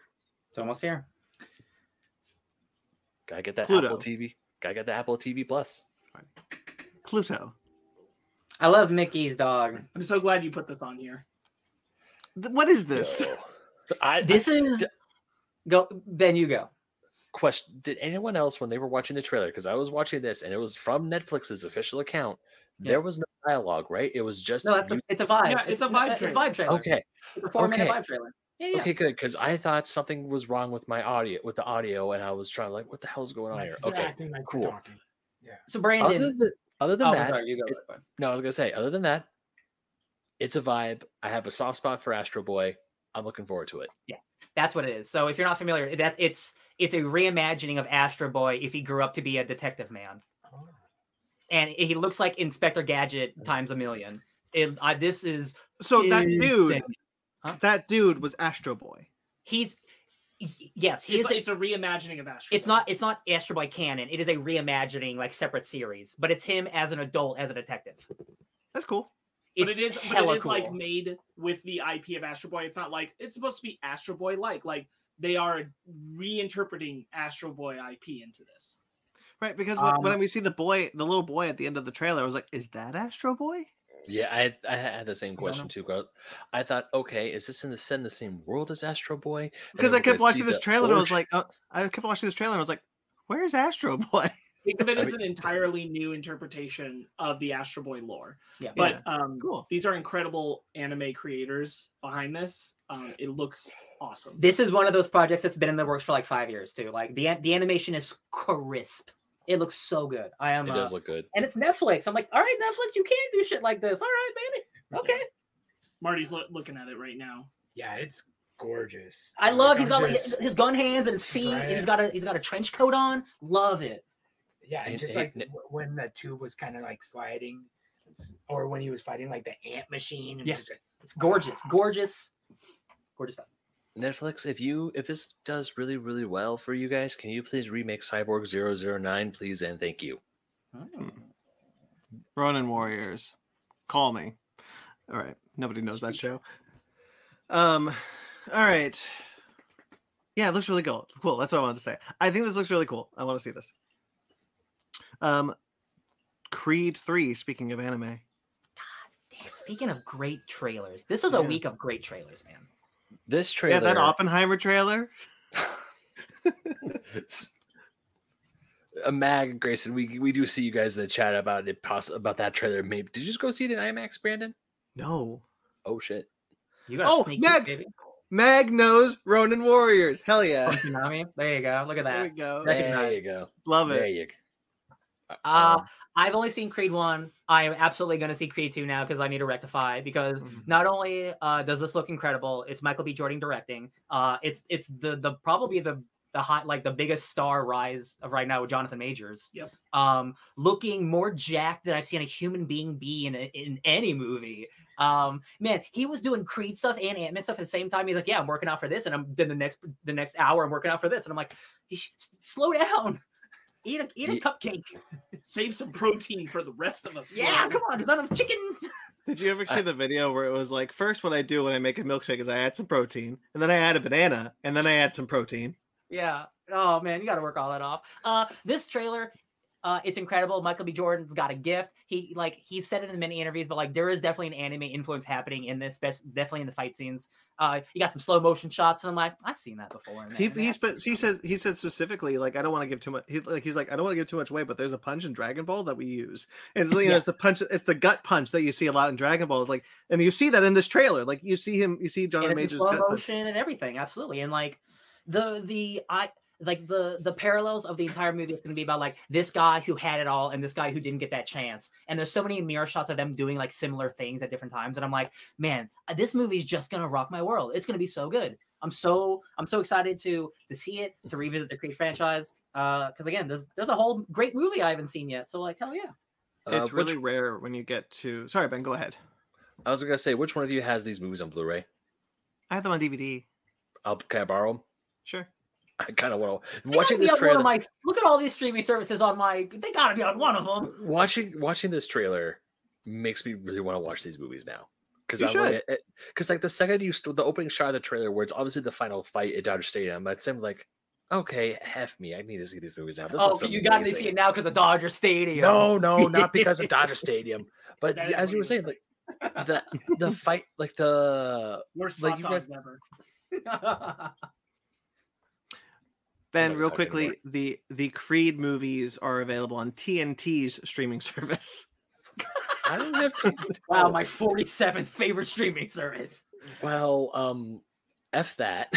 I I- I really like the Creed movies. I really like boxing. Boxing movies are my favorite sports movies. Um, I think they're always really excellent. Um, I really like the Creed movies. The first one is fantastic. The second one is great. Like it's incredible. It's weird. It's it's so rare to get like three movies in a franchise directed by three different people and all three of them be really good. Yeah. Um, and I think that that's what the Creed movies are, and I'm really excited for this third one. I I, I adore, adore the Rocky franchise, and so the Creed the Creed Rocky franchise. I'm happy with this one. Adrian. Hell yeah. Yeah, I'm excited for this one a lot. John Wick, Chapter Four. Talk about good trailers. God. Uh, John Wick Chapter 3, worst of the franchise, still a pretty good action movie. If that were the first in the franchise, people would still be damn, that's a that's one of the best action movies ever made. Uh this movie looks infinitely better than the last one. I think everything that they got going on in this movie, also it's like three hours long. and I that I can't believe that. It makes me so happy. There's gonna be so much action. There's so many new stars. There's so much action. There's so many more stunts. There's a great behind the scenes uh, featurette uh, about the making of this movie. It's like three minutes long, but it just goes into more stunt making and how jo- John Wick or Keanu Reeves is just like, yeah, we just want to keep this like really messing me up, and I'm all about it. And I'm like, I am too, Keanu. Please fall more. Um, he's got he's getting a new dog. Ooh, ooh, his love is in the air. Uh, I'm all about it. Uh, Bill Skarsgård is the villain. Ten out of ten. The uh, Arc de Triomphe, right? That's the area they were in in France with the Yes. with the roundabout. The big circle, Uh, and he's got he's doing like gun kata in his car and stuff. And he's like people like people are hitting the car. uh, People are hitting the cars, and he's shooting. Okay, yeah, people are getting hit by cars. They are flipping in the air, and he's shooting them as they land. It's it's just like that's why I go to the movies. It's like he already got hit, John. Give him a break. it's Uh, nonsense. I really, obviously, we all really like the John Wick films. Ben, you've seen them all, yes? Not three. That's right. You It's- missed that review. It's still good. It's still a good movie. Um, I've seen two. I've seen one and two. I haven't seen three. Two, two's goat. It's the goat. well, stay Two tuned because there's a there's a fifth secret franchise that we're not going through this that, that we're going through this year that you don't know about, and it's and we can reveal it now exclusively. It's John Wick. It'd be such a waste. yeah, like yeah. Sparks just no. All yeah, right. there's far more important things to be doing with Ben's time right now. It's true. Um, Mag says more curious of Clancy Brown in the new movie. Yeah, he seems like kind of like this arbiter character for um for the High Table. Um, uh, yeah, I, I, all the new cast members. Scott Adkins. That's that's the- Yeah. that's the, dude that dude is awesome he is a big like martial arts dude so like i'm really and he's also like in a like a like a like a fat suit it looks like and like that dude's gonna like he's gonna beat Keanu Reeves up that dude's huge yeah. Uh, Grayson says I don't know how they're doing it, but th- these John Wick movies have been so much fun to watch, and this trailer looks so great. Yes, exactly. again even the worst john wick movie is still better than a lot of other action movies like it's just they they they're always at 11 That's true. Oh. All right. Shall we do it? Shall we review?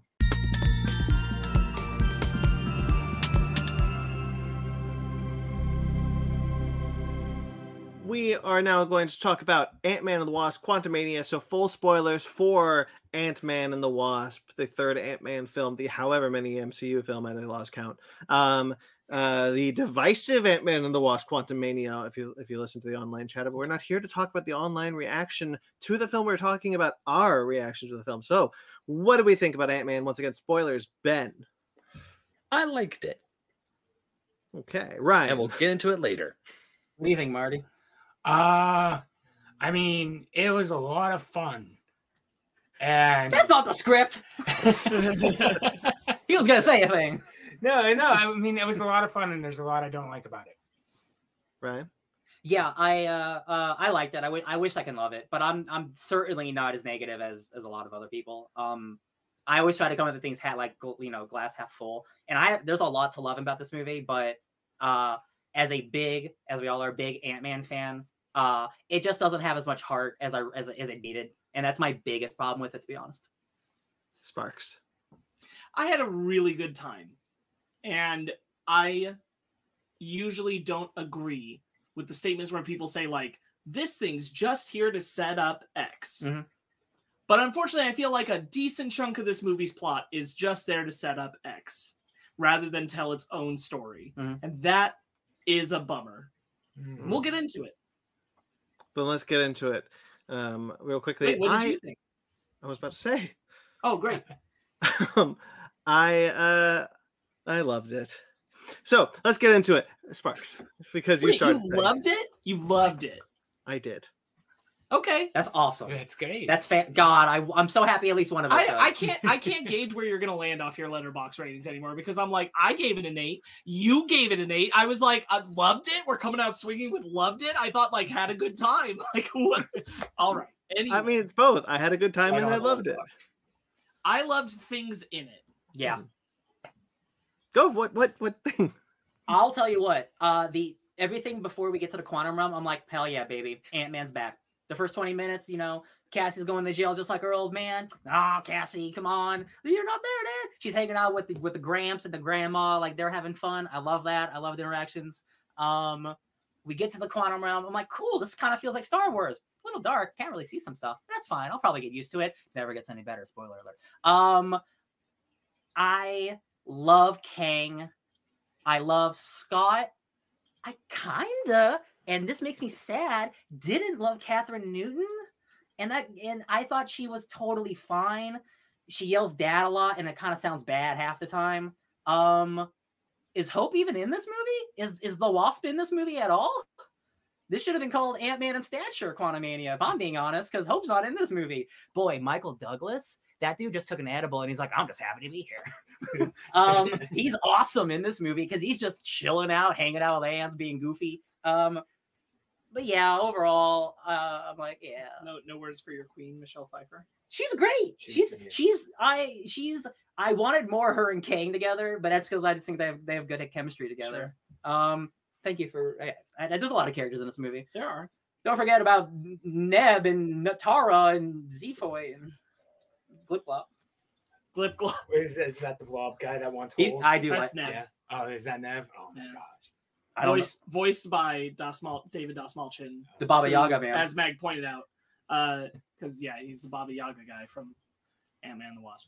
Um, eh, I'll I, I'll go. Jelly um, hole. Jelly I- hole. I I kind of am more positive than Ryan, but um, not not too different. I think Kathryn Newton's pretty good as Cassie. I think the problem is that this movie's not really about her relationship with Scott, and like I wish it was. It feels like it wanted to be. I thought it was constantly going to be. giving up time to be about other things, and this movie is half a movie about Kang, and then half a movie about all the other Ant Man stuff.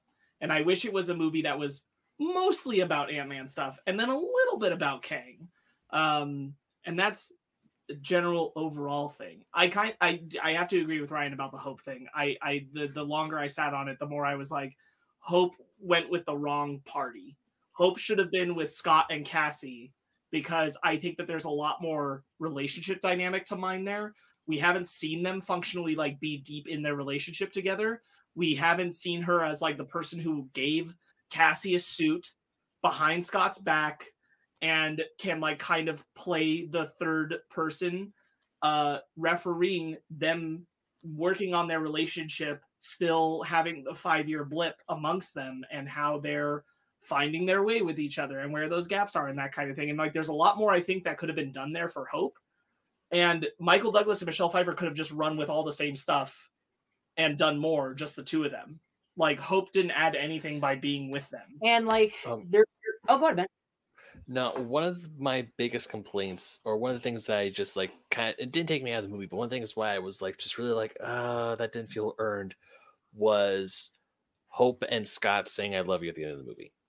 Now, the Oh, yeah. reason why it didn't feel earned is because I mean, I get that, I get that they they've been through a whole bunch of crap together. They were on the Avengers, and they they are this new unit. Like um Cassie obviously sees Hope as a kind of stepmom, uh parental figure because she has her her dad her mom and stepdad and now she has her dad and Hope. Sorry, like she I'll calls okay, and she like she calls Hank grandpa for God's sakes. But That's cute. I, I definitely agree with Sparks at the end that Hope should have been with Scott. So then they could see, hey, this is what's going on. Like there was maybe not a um maybe like some sort of plot thread, like some little problem that these that they two that these two need to go through together so they could reach that part of their relationship. I, I don't know. Um it, it just well, felt like I, If- I I'll push back a little bit because like I don't think that I love you needed to be earned. They've been together for at least a year and a half uh post Endgame. They Mhm. kissed at the end Like, of their first movie. Th- It'd be weird if this Yeah. was the first time they said I love you. So I don't think that moment needed to be earned, but I do think there was more interesting relationship stuff to see if they were together. It didn't even need to be Yeah. a moment. That's the thing. Yeah. It's like, yeah. yeah, sure, they love each other. We know that. We've seen it. They're responding and stuff like that. But it was like this mhm. pause esque moment yeah. that the audience didn't need to see because, or even in their storyline, that's not what they were struggling on. That's not what they were going through. They were totally happy. It looked Yeah. like, yeah. so Yeah. like that, I love you is like, of course they do. Like, why do we Yeah. need They did like know- focus on it, Yeah. like for a, a weird Mhm. reason. I think I think partially because like they just haven't said it in front of us. Sure. And like that's fine. But I know they love each other. Right. Yeah. Yeah. I, I agree. I think I, I think the clear visualization that that's true is when all the Scots, which I actually really love this moment, all the Scots and all the hopes That's my come favorite. together and Oh grab God, onto each other, and all their probabilities collapse into one. And I'm like, Talk well, about, like- that, that tells me they love each other. The- I get it right Yeah. there. That Like you don't need to tell me. Just get rid of that Direct- one guy that's in pink. Oh, the Baskin Robbins guy. Uh, yeah, let's talk. We can talk about the probability scene. I was worried that that scene was just going to be like nonsense for nonsense sake, but like seeing it being a probability field, uh, uh, and seeing them become ants and like how grim it seems, like that's that's a really good. That's a really cool scene. And especially when Wasp finally shows up, I'm like, oh, you are in this movie, thank God. And like at the probability stuff's happened, I'm like, man, this was a great visual. This is some cool ass shit. Yeah. I loved it. That was great. Yeah, the probability scene was I I also loved it. I just love how like the constant duplication of the constant probabilities. I thought that was really good. Um like whenever someone gets big and they just like turn into string cheese, I was like, oh no, that's so sad. Uh but yeah, I think I I think I feel more how Marty feels about like how we didn't really need to see that thing at the end because obviously we know that they have feelings for each other with each other, but that was one of the, the things about the movie that I was just it was more of, s- more of a me thing. I was like, yeah, I, I don't really like that moment. I mean, other moments in the movie that I really did enjoy, like Grayson earlier in the chat talked about Darren, don't be a dick. Uh, we'll get to MODOK. yeah, oh, we'll get to we'll get to we'll get to my MODOK, but really, there I actually liked Cassie. I liked her quite a bit. She oddly enough, when I was watching her, it reminded me. This is probably because we most recently read the book. Was it was I saw the Cassie in the comic book that we just read, uh, Hot World Hive. Mhm. I felt like that was the type of Cassie I saw on screen, and I was for it. I was like, yeah, this feels like Cassie grown up, five years. She's gonna be Stinger or she's Stature now, and I guess where I was I was missing more of Cassie interacting with Scott and Hope, and not just Scott. Sure. Well, I think like, and they're just amongst the three of them. I think there was a way to create like a character Ant Man family arc that's just not really here. Yeah. Um, it's not happening, and That's- and that's that's the main thing that I'm just like I I don't know why this isn't here because it's it's somewhere in there where I'm like we're just not getting the the character movement of Ant Man that I'm used to from the other two Ant Man films. and it it doesn't and again it didn't it didn't need to feel exactly like ant-man 1 and 2 because No. they're trying to do a big sci-fi movie Sure. but i just watching this it didn't it didn't have the same like sincerity or heart as those other movies did. And again it's like it's not trying to be that but like that's why i like the ant-man movies. And like there's not enough like great family stuff. Uh uh there's some really cool sci-fi stuff for sure but like i mean like i guess ant-man like Ant-Man being like Kang being Ant-Man's like like big villain is is really interesting. And having like and that is maybe what I'm rubbing up against. And like man did Ant-Man need to fight Kang like it's it's because like I don't have I don't have this problem but people are like okay so Kang got his ass beat by Ant-Man why should we be afraid of some of the Avengers I'm like well did you see there's a thousand other other of them like give give them some credit there's a lot of them Uh, just because you brought up that note, like I I do think to me trying to think about like the film, the major general MCU audience. To me, you don't have to sell me on Kang. I know what Kang's about. Sure. but I think they do a lot of talking about how badass Kang is and like what Kang's of telling capable us. and all this. And I'm like, not that I wanted a cameo show, but when Janet sees the flashes of his life, how come we didn't see like some costumed Avengers bodies, even if we're not seeing the actors? a broken shield yeah just like some something kind of age of ultron-ish with tony's like flash forward in, in even in glimpses just to give us like oh he's like killed people we care about just to like really visually show to a film audience instead we just see him like blasting i don't know i don't know that's that's part of the i don't know uh Yeah. that that that kind of felt a little hollow for me like for like trying to impress upon an audience what kang is Sure. Yeah. Oh, but man, that was that was such a good scene though when she like touches it and he's like, "I'm just trying to help you. Like, Yeah. I just want to get you home." Yeah, and I believe, um, and I believe that Kang does like really like her, and like he does. They do have a bond. They do have really good chemistry together.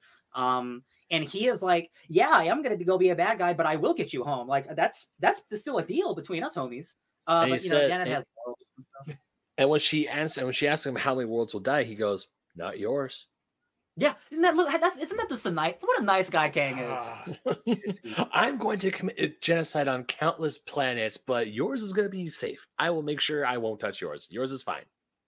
I what I something I do like about the way they write Kang in this a lot is this sense of he's constantly throwing out. I want you to remember that this is your fault. I want you to remember that this this isn't on me. This is on you. You made a choice, and this is what happens because of the choice. rather than taking any like, you know, person. It's it's all like, oh, you're making me. You're making me Yes, do this. as you're getting punched in the face. Why are you making me punch you? Yeah, yeah, yeah, hundred percent. Uh, uh, yeah, Jonathan Majors rules. Like, I wasn't worried. Like, he is he is probably like the coolest, like the best part of the movie. Even if him being in the movie is interesting, an interesting place. And Brandon, why don't you uh, share some thoughts? We've got we shared plenty of positive thoughts. Why don't you share a couple? Um, to uh, answer Grayson's comment, I've been for whatever reason since we started the review, I've been having this really terrible cough. Hmm. I don't know what's going on, but I'll I'll try to get through some things because I, I I have a lot of thoughts about what you guys are saying. I want to hear them. Um, uh, one of the you guys talked about talked about Kang um uh, destroying those timelines. Um, I agree, Sparks. I think that's that's that, that's a really good point. That it, it would be better to have seen someone that were not even like Chris Evans, but like the Captain America shield, as Ryan said, or like the Iron Man helmet, or you know something to acknowledge that we because he says in the movie, "Have I killed you yet? Are you the one with the hammer?" He knows these Avengers. He knows who they are, but we never really we don't we get a flashback that could be the point of showing that moment, but we don't we don't see it. We're just told it. Right. How easy would it have been to see like Iron Man and Hulk both getting wiped out by one of his blasts or something? Yeah. Like they're all they're all just visually recreated. Like it wouldn't have taken much. Just do the do the Spider-Man No Way Home and just reuse footage from another movie. Like you don't even have to do new footage. Just like uh, show an image of the Hulk getting beat from an Endgame or something. Yeah, and and and the other thing is, I wanted to mention. Um, I really like Jonathan Majors. I think that that that's unanimous. Everybody does. Um, Yeah. He he has a he has an interesting motivation in this movie that I think is like the opposite of He Who Remains. Um, so I kind of find it interesting that we've seen two Kangs at this point, He Who Remains and Kang, and um, uh, they both have the same end goal and uh, end goal, but for a different reason. Um, Yes. This Kang wants to destroy all the timelines to rule them all. The He Who Remains wanted to wanted to destroy all the other timelines so that there's no evil Kangs. Right. Uh, He was that was cool. technically like the best of them. He's like, I know how bad I am, and like technically what I'm doing is like killing trillions of other universes, but I promise you it's better than what is out there. I promise you I'm awful. I am awful, I promise. And yeah, he is. All of them are. yeah um you get uh the i so i like jonathan majors like uh, he was i really like how committed he is to the role um and we'll talk about the post credits that just floored me Yeah, because i For sure. great stuff but um i think that uh you guys talked about cassie i wholeheartedly disagree with the two of you ryan and sparks i'm sorry um i really liked kathryn newton as cassie lang i thought she was delightful um i, I- was I'm the only one who didn't I like said it. I liked Kathryn Newton as No, yeah. Cassie. He all I disagreed said, with me. all all I said was that I just thought that she needed more of an arc in the movie. Yeah. Sure. Um, I don't even know if I agree with that though. Um, I I, re- I really thought she was delightful, and I, I I really can't wait to see her again. Um, she has uh such I, I think such good chemistry with um with Paul Rudd, but something that you'd said rung true for me more than anything, which was hope. And I apologize for just going backwards through your points. No, it's fine. It's fine. You were coughing a lot. It's okay. Yeah. uh, is hope um hope is there she is there i i there's a lot of com- there's a lot of talk about ha- her her appearance uh or her arc or her character development in ant-man and the wasp a movie that i greatly enjoy. Um i don't know if i agree with a lot of what is what is said about hope in ant-man and the wasp but i found i found at least evangeline lilly was more committed than she was in this movie and perhaps she was just kind of bored with the script. Uh she knew that she wasn't being given a lot and it shows. Um and so so uh, she's the she's honestly i think the only weak point for me is hope. Um at least any major one that would that would negate my feelings towards this movie but yeah i i i've been sitting with this for a couple of days and i'm like i think i i think i love this I just I just can't believe that it's called Ant Man and the Wasp, and the Wasp is barely in the movie. Like I Yeah. honestly, I really think this should have been called Ant Man and Stature. Like do the naming conventions because this movie's more about him and his daughter, even though it should have been more about It, that. it it just feels so glaring to me that like much to the point that you're saying, Brandon, which is just like I I think she is the weakest thing of the movie by the virtue of like them just not doing anything with her. Mm-hmm. Like she just Hank and Janet's like side story, like not even side story, but their alternate story. You, know, you got your two stories. Like it's good. In Frank, maybe even in fact, maybe even better without Hope there. Um, like it's already great. They're killing it. I loved watching Hank and Janet. I, I yes, I 100%. loved watching them so much, and I'm like, Hope, unfortunately, is just not adding anything. The only thing she's adding is this like upsetness that her mom is not sharing anything with her, and they just hit that beat with her over and over and over again. And Yes. I'm like, Hope would have had so much more to add by being the intermediary between the rift happening between Scott and Cassie. And I think they just could have made that a little more accentuated and even made like a small amount. I didn't want a whole lot of drama around it, but a small amount of Scott being like, you gave her a suit behind my back Yeah. kind of thing. And like, you know, all these different levels of like, Scott, you've been doing just like what we're introducing in the movie. Like in the beginning, you've been doing the book tour, you've been focused on these other things, you're not paying attention. Um, and all of that just be the dynamic. The the idea of like just she serves so much better of a purpose, even if she's not doing a lot more in the story necessarily by being in the same position as Cassie, Yeah. threatened by Kang, and then coming in and helping Scott the same way. Again, like one of my favorite visuals in the film is her and Scott reaching for each other and the Mm. probabilities collapsing. Would work even more if she was part of the scenes with Scott before that. Yep. I Yeah, I think um, the uh, real I'll- quickly, Ryan, about the probability thing. Um, I also really like that scene. I thought that was a really cool visual, and I think that scene is the only reason why they're split because it's important that they come together um, at that moment, and you know that's fine. Still But wish you could have there done was. If so, was so wish there was more done with her. But I wanted to highlight a moment in that probability scene, which that which I really liked, which is when Ca- they hear Cassie, all the Scots hear Cassie on the intercom, and they all uniformly like, "Oh, this is Cassie. Get him up there. Let's go. Come on." They're all That's working awesome. together to help. Cassie. Right, which is why it would have been really good because you have Cassie up there and that motivation thing that brings them all together and unites them. And again, like you could have just had Wasp up there as well, and she comes down to help Scott.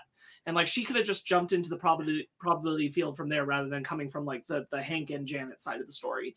Mhm. And you get both of those things right there. Who are the most people important people to Scott? Cassie and Hope. That's it. Like it's all right there. I just and all this all the stuff with Hank and Janet was so fun and them talking about like oh you know we you were gone for 30 years like we both had lovers and they don't make a big deal out of it but hope is just there to like be a downer Yeah. yeah be like why did you hide this from me mom like just i can't believe how, like they do that like three times in a row and i'm like just i get it let, let the parents have fun just real fast, I I want to say like I found it so refreshing how briskly they moved through like Hank and Janet talking about relationships in the time they were separated. she's banging bill I- murray I'm he's like glad- yeah i get it I'm glad it was not that big of a deal. It wasn't some big derailment. They didn't Yeah. turn it into Hank having like a dumb jealous fit rage that like for Yeah, half the movie. Hank in this movie, like his like rough edges are completely sanded. He is a totally fun, chill dude who like is like, oh yeah, these ants from a thousand years in the future came to help us. I love it. I love ants. You read you read my book every goddamn word. That's so good. He is he is like the secret MVP. Like because Michael Douglas finally gets to have like just just be fun. Like more of the Ant Man two version, just more of that. I love it. I loved Michael Douglas throughout this entire movie. I have There's a- no negative. There's a line. eh, That literally, literally, any negatives I could have about this movie are never lobbied at Michael Douglas. Um, Never. But like he he has the he has a moment where he's where he's like talking to the science. Like he was always theorized that there'd be people down here. Look at all these people, and holy shit, that guy looks like a piece of broccoli. yeah, yeah. Yes. I really like that. On, on our walk to the car, that was like Fanny's favorite line. When we were like, holy shit, that guy looks like broccoli. Uh, my- say Michael this Douglas has a lot of funny lines that I just I, I love. This does feel like a Rick and Morty episode, and that's not a bad thing. I'm not saying that's a negative, but this being Jeff Loveness, who wrote who wrote a bunch of Rick and Morty, he also is a comic writer, but like Rick and Morty get transported to an alternate dimension and they meet goo people, and I'm like, I've seen this episode. I, I will say most specifically in the probability scene, the Baskin Robbins Scott. Yeah. That felt like a Rick and Morty gag. Yeah. Like it was funny It's yeah. at first, and then like it got in the I- way of the shows up seriousness. like two more he shoes up two more times, and I'm like, this feels like Rick and Morty. You this got it, feels like we're hitting the joke more times Like than we should.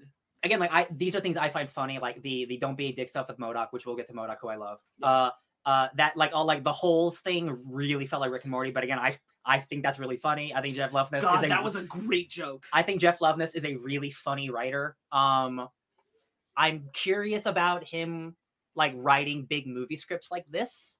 Um, because if he's like, because like Michael Waldron, who did Multiverse of Madness, is writing one of the Secret Wars or Secret King Wars. Dynasty- Secret Wars, yeah, and then like and then Kang Dynasty. He's is, like, doing Kang Dynasty. Myth is writing Kang Dynasty. Yeah, so like he's I- got a good voice for King. he's got a good voice. I'm I'm wondering if it's more the director. Like I'm wondering like what what if it's a writer or the director that just made me not totally love this movie. Because like I also think honestly visually, I don't I never have this problem. I think this movie's really dark. I don't think like I know they wanted a different aesthetic from like Guardians of the Galaxy. You're doing like a different type of Star Wars thing, but like it feels like they filmed half the shit in the closet sometimes. I just That's don't interesting. understand. I didn't. I I feel I that way didn't- often, but I didn't feel that way in this film. Yeah, I, I it's like there's a certain shots like specifically like like people are talking. And it's like there's no lighting here. There's, there's no lighting here, and it's not a big. Yeah. It's not like a big deal, but it's like I, I really noticed it. Like it's not vibrant like I thought the movie would be. I will say though that the the section of it that got to me in that regard is the some of some of the early flashback stuff with Janet and Okay, yeah. um, Yeah. Kang. Yeah. Before before they get closer to fixing the chair, it's very dark there, and I feel like a lot of it is to hide some of the de aging effect on Michelle Pfeiffer. Mm. and I get it, but like it was very dark to the point where I'm like, you need some you need some reflective lighting here. Like this is just this is darker than it needs to be. It's not the whole movie, but it's definitely like I can tell you the, the, this was not this. I mean, this is the most of this is filmed on green screen volume stuff. So like you know, lighting is is, is what it The- is. There's only a couple. This is actually one of the uh, f- few times re- that I can remember recently of someone utilizing the volume well. Because I think there's, I think the opening flashback that Sparks talks about uh, is the is kind of the biggest offender for two for two reasons. One, which is what what Ryan is talking about, which is the lighting issue, which I do think is a problem in that scene specifically. Um, but also, this is the only time where I felt the volume. And I didn't feel that way in the other times where the volume was clearly present. And I, I was really impressed by that because I felt it a lot in Thor: Love and Thunder, and I feel Mhm. it a lot in Mandalorian and Obi Wan. Um, so like it, it it it has happened before, and I thought Peyton Reed used the volume in a really interesting way for this for this one. Yeah, Uh, I would say like ninety five percent of the time it works. Like there there are definitely a few shots from like it, it just looks like you're on a green screen, and there's only Yeah. so much you can do when you're doing something like a movie like this, and like you're all muted colors on a muted background, like with not a lot of lighting. Like it's all gonna kind of blend together after a while. Uh, just while we're talking about the opening, did it strike anybody else as a little odd? Maybe I'm just a freak. Um, Super freak. I I- I think about editing, so it's not surprising. But like, wasn't it weird that we had the Marvel Studios intro, the flashback, then to modern day with Scott? I'm like, why didn't we do that tiny, tiny flashback, then the intro, then the modern day with Scott? That's usually what we do with these Marvel movies. And I would get it if the scene were longer, but it's only like a minute Oh, that's true. that yeah. we're with Janet Hmm. and Kang, and I'm like, why wasn't that the opening of the movie? That is interesting. I didn't think about it. that.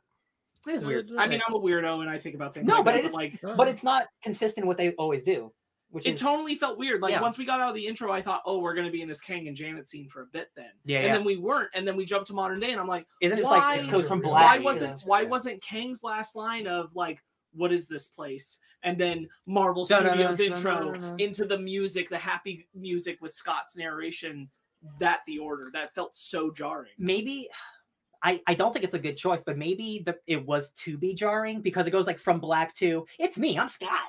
But like that's not It didn't work. I don't It think didn't that's a land. good If choice. that was the intention. It Yeah. didn't land. I think it's to lighten the mood. It's to make it funny. Like I think a lot of like the jokes in this just ruin the pacing of the the story. sure. That's And, that's like, yeah, yeah. And I feel like they replaced a lot of the jokes to create uh, or replaced a lot of the story with jokes, and it just like it breaks up moments. And like that would be one of those. Is like this, hey, da da da da da, and it's like, but you just created this like kind of dark like setup, and So that Right, just because happened. like because Yeah. like when you put it if you put it before the Marvel Studios intro, we're spending too much time on this, but if you put it before the Marvel Studios intro and Kang says that, that's really for the audience that already knows him from Loki, right? Then it's supposed to be like, oh, what's this Marvel Studios intro? You're invested, yeah? Prologue, okay, Scott Lang. it is, it is, um, it is interesting.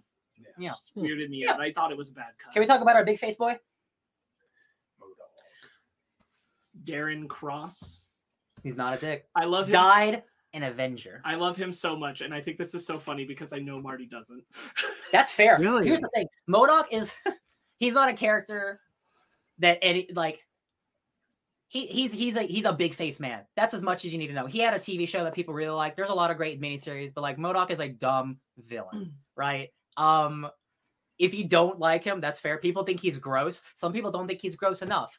Like the the opinions on MODOK are all over the place. It's really my funny. Wife, my wife didn't like looking at him. Yeah. Yeah, imagine. It's Yeah, people want him uglier like the comics, and I'm like, is he not ugly enough? What are you talking about? He's a big face man. Sorry, Corey Stoll. Sorry, listen, that, that dude's I think- handsome. I think it's inspired that it was Darren Cross as Me MODOK. too. Yeah, honestly. Um, it created a really fun villain, in my opinion, for Cassie to deal with. Um, this kind of like personal villain that traumatized her when she was younger. Yeah. Um, and then confronting her. I, I really liked MODOK in this movie, and I was and I, I, I thought he was a lot of fun. I, I thought he was very funny. Um, I, I think he looks so so uncomfortable, and as he should, in my opinion. I think MODOK should look uncomfortable. yeah. Uh, he he he's exactly who. if I had one complaint, and it's not even a big like, I it doesn't bother me. Like, I wish he survived, but we live in a multiverse where I bet Kang has a MODOK in every universe. Because why wouldn't you? Also, like MODOK isn't Corey Stoll or uh, uh, Darren Cross, so like there could be at the real MODOK still in our world. Like you know, all this is Pull a Mandarin. pull a Mandarin, sure, yeah. Uh, I I really like the idea. I think it's so smart to, for it to have been Darren Cross because of the way he died, that like collapsing in on himself. The idea that he collapsed completely into like Into the helmet, into the head Yeah. and and with the, ti- tiny limbs. I was like, this You tiny know what? booty. this makes more sense than most explanations you could make for why MODOK looks like MODOK. So like I'm into it. This Yeah. works for me. Yeah. Um and I liked it being a personal history for Scott and Cassie and and all that. Like the full circle of it lands. Uh I I think my only thing about it is that I kind of wish MODOK were more of the prominent, not necessarily antagonist, but like more prominent Ooh. as uh as an adversary to the Ant-Man family in this film, and Kang were a little bit more of a backseat outside of with Janet, so that this movie doesn't feel so absolutely like it's forcing Kang down your throat. What if I told you, Sparks Witty, that that was the original plan? I mean, I'm sure that's true. MODOK was the original big bad, and Kang was kind of like the mastermind trying to get out from the, the the Wizard of Oz. Um, and they were like, "What if we made it a big Avengers movie?" And I'm like, "Okay, Uh, Kang's still cool. Like I'm, I I'm glad I love saw him. I yeah. love MODOK's tiny booty. God, I can't believe we saw his little butt. So what a what a stupid. I, I truly cannot believe we are we are 31 movies in 40 pro, whatever it is, and 40 we something. we got big head MODOK. I can't believe it. And there are people online who are like, he's not perfect like the comics. I'm like, shut your mouth. Who cares? I think Who we get cares? I, I've talked. I'm sure I've talked about this before, and I hope I don't throw us into a rabbit hole. But I think we get a a prominent butt shot in every phase, at least one. Sure. Um, two of them have been Thor. Uh, one in Thor and one in Thor: Love and Thunder. Ragnarok has the Hulk's butt. Sure. Th- This one has MODOK's butt. I'm trying to remember any more butt shots. I probably shouldn't. It's weird. That's all you need to know. But uh, Anyway. yeah, no, I like I like the setup. I like him being there. All the reasons why he's there. That's great. But like, and they make him sound like he's gonna be this super scary thing. Yeah. The hunter. Oh no, the hunter. The hunter's terrible. And then the hunter's a joke. And it's like, why? Why are you guys afraid of this joke? He's a joke. Yeah. That's There's so nothing interesting. funny about him. A 16 year old girl who doesn't know how to fight can beat him. Well- like, there's nothing that uh, like Did you? that Because the- was- the 'cause, point of- like I oh go ahead. No, so I'm curious because like he is a joke. The point is, is he is a joke. But- like, like it, the point that that a 16 year old girl can kick his ass is like, like yeah, because he's a big face. He's, he's dumb. But then everybody else who's afraid of him, who has lost, Oh him, sure, okay, sure, then sure, sure. they are all now jokes too. I'll tell you what. Here, here's Hmm. here's my my bullshit reasoning is he wears a mask the whole time. So Sure. so the the quantum realm people don't know he's Darren Cross. He has he can probably kill regular people that aren't superheroes pretty easily with his laser beams and like attacks and whatever and, and buzz saws. Mm. Uh, so Scott and, and Cassie know he's a joke because they know who Darren Cross is and they know he's turned into this thing. So I think everybody else doesn't know he's a joke. But the yellow jacket wasn't a joke either. Like when he was the yellow jacket, Mhm. he was frightening. It's true. That was some creepy ass stuff. That's true. Yeah. So like now all of a sudden he's just and I like I get that MODOK is like he's kind of funny. Yeah. It's kind of like silly. I get that, but like how they set him up and then what they did with him Sure. is that he was just a gag. Yeah. and that's all it was. he is he is more of a gag than a character and i that, that is i will give like people who are mad about like he's just a one note villain like i will give you credit like there could have been a more compelling version of MODOK in this movie but like he's not a character i'm gonna go up to bat for like i would like a taskmaster to be honest. Like Sure. he's not he's not like a black panther villain. He's a dude with a big head. Like you want to you want pathos MODOK watch the patton oswalt show you know what i mean? Like mostly in the comics he's a big asshole. Well, but That's- even in the that's all Patton he- Oswalt, even in the Patton Oswalt show, is the point is that he's also a joke in that. yeah yeah and he's like he's trying to get taken seriously and but I, stuff. but I get what Marty means because it's like he's not introduced that way, and certainly not from the perspective of like this is more a problem with me that I have with like the quantum realm people that you're referring to Mhm. because like I think they're just kind of distracting. yeah I get having them. I get having like Kang has to have someone to conquer, yes Mhm. and like, but I'm I'm like we're spending time with with these characters, but we're not investing in these characters. Like I didn't mind the initial setup of them, but like the fact that we come back to them for the rebellion and give a lot of time to them, I'm like, this is time that should go to other. we spend a lot of We're time just not spending it. Like Yeah. the only thing I found truly valuable is like Cassie freeing the girl because I'm like this makes sense because Cassie can't just like go start all this on her own Yeah. Mhm.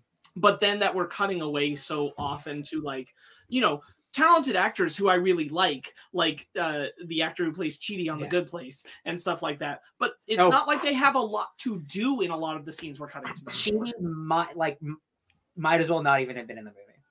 Like whether he's like a famous actor or not, like that character, a lot of the quantum people, like he has two of my favorite jokes i will say that okay, that's fair. Because he has the he has the seven holes joke which is is really Okay, good. that's fair. That and is he fair. has the and he has the he does have the one that I liked, which is where they read the guard the the guard's like I'll never tell, and then he reads his mind and he's like it's this, and he's like well shit. Okay, that's all right. All right. Are the guards sentient? Are they like do They're they- robots. do- right, they're robots. The robots. So how does he read a robot's mind? That's a good question. He Robots has have brains. Do they?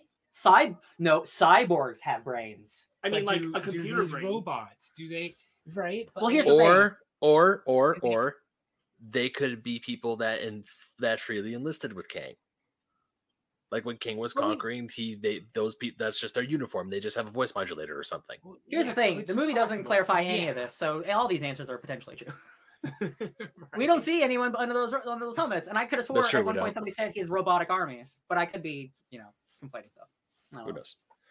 Yeah. Any more? Any more? Uh, oh, oh, any more uh, positive, Brandon? I know you you haven't said a lot. Uh, let's see. Um, uh, I, I, I, I enjoy the humor in this movie quite a bit. I know uh, that rubbed out against Marty a little bit. Actually, for much of the same reason why the Thor: Love and Thunder humor isn't working for me these days. Uh, but I don't. So I don't. I'm not sure what the difference is here. Outside of maybe I just find the find the the sense of humor, uh, Jeff Loveness' sense of humor more appealing than Taika Waititi's at, at this point in my life but um i think that uh most if not all the jokes landed for me there's the um there's uh there, there's so many things with hank that i that i that i mentioned already but there's um there's a few more that i, I thought about but it, it doesn't matter i don't need to list them um i just i just thought this was um oh i wrote it down because i liked it so much um thank goodness i looked at my notes it's when when they're talking about the buildings and and and the the quantum people and the, and and they're like are your buildings are alive He's, are your buildings dead I that just was thought that was really funny That was very um, good, but That was yeah I, just, Uh, I I love like the, I like the humor I love that. I love that finale. I think like uh, generally like third act. Like I always get worried with these big third acts, but Did you guys catch the part where one of the living buildings was holding Yes. Holding another living building? Oh, and yeah. I was like mhm, the did third not. act, mm. third act of not just you know uh, the the the rebels coming and the, and all the ships, the living ships, but the the army that got sent at get sent in a different tunnel that came a thousand years before them, who has an entire civilization, and they're like the elves in in uh, the two towers. Love it, so ridiculous. People, some people are really mad that Kang got beat up by a bunch of ants, and I'm like, y'all, that's just fun. that's, such a good moment fun.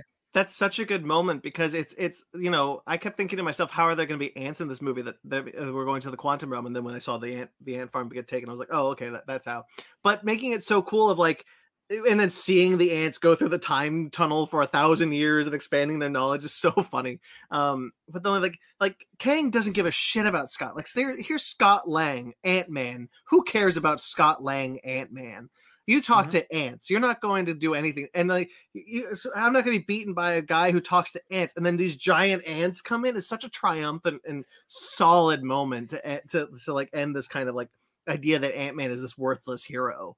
You know, it's kind of you know back what it's like. It reminds me a lot of like back when Aquaman, like they were saying like, oh, Aquaman talks to fish, and like he summons like a giant kraken and a shark, and it's like that. That's what he does. The part where the ants come to to beat the shit out of Kang, I felt like it was like a surprise mother moment. Like Yes. where there's because he straight up says, "All you you just talk to ants. I've killed thousands of Avengers before, and you just talk to oh, what's that?" And it's just a giant army of ants. Michael Douglas swaggers in like only Michael Douglas can, and I was like, yeah, baby, that's cool. if I may, real quick, like it's it's like the best.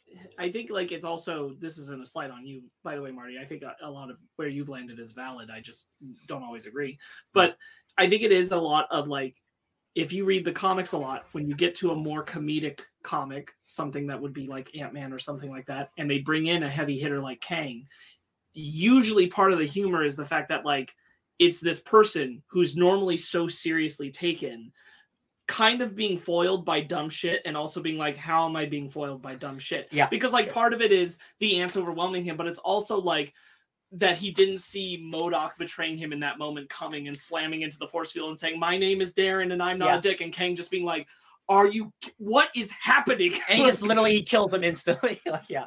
Uh, I got a great great quote from one of the Kang comics I was reading, and this is like this is like the ethos of Kang and why he gets defeated all the time.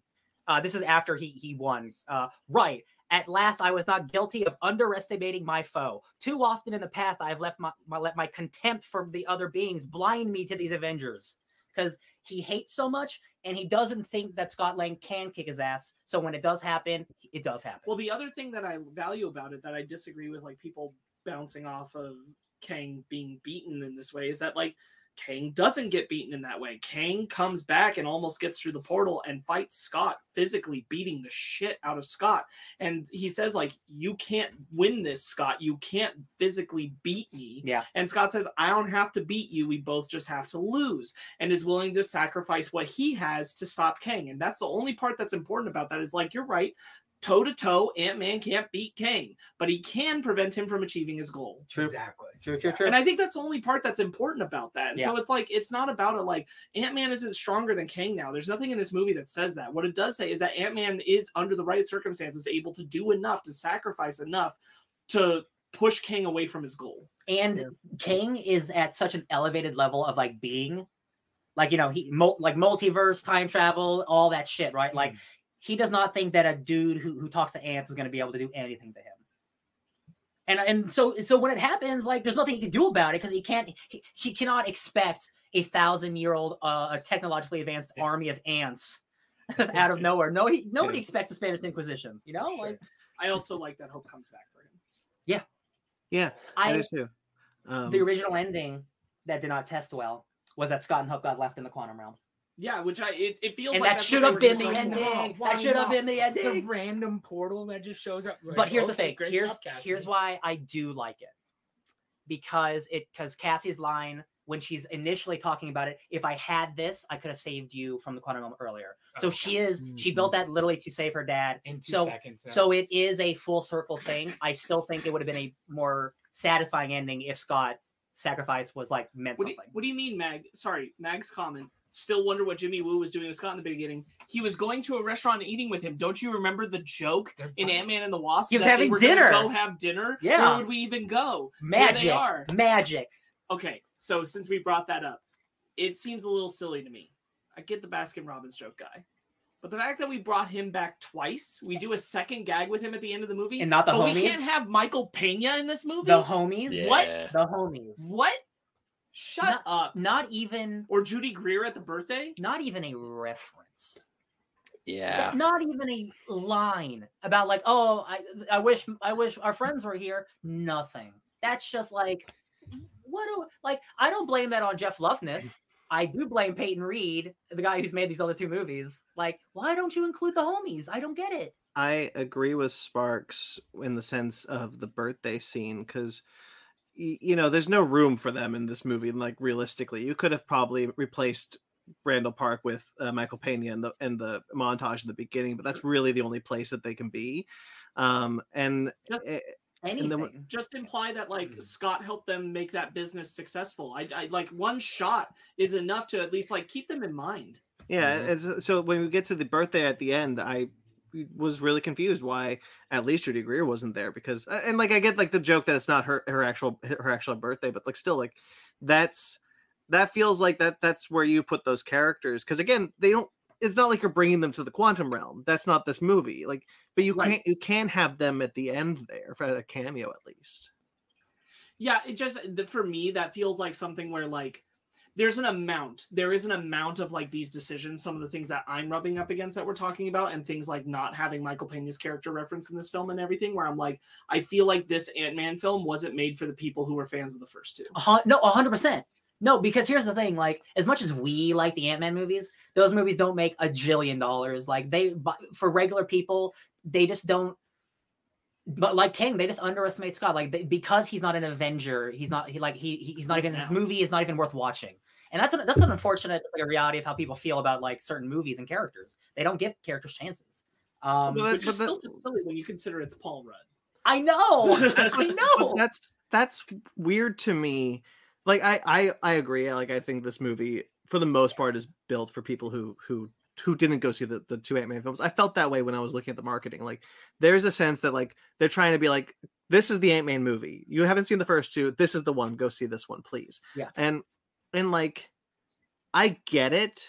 I really like the first two Ant-Man movies, so I kind of wish this adhered more to what I liked about them. But there's also like people don't like those Ant-Man movies. People don't like this Ant-Man movie. Yeah, so who's So, like- wins.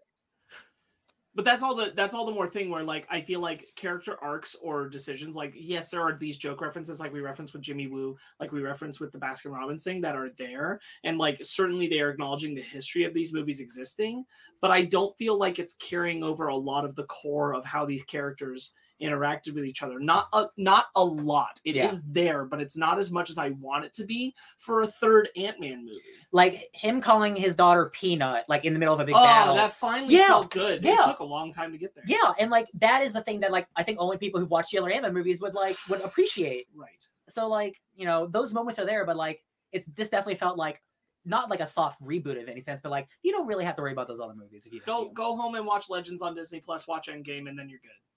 But that said, now that said, a lot I was really concerned going into this movie that everything I love about the first two Ant-Man films won't be present in there.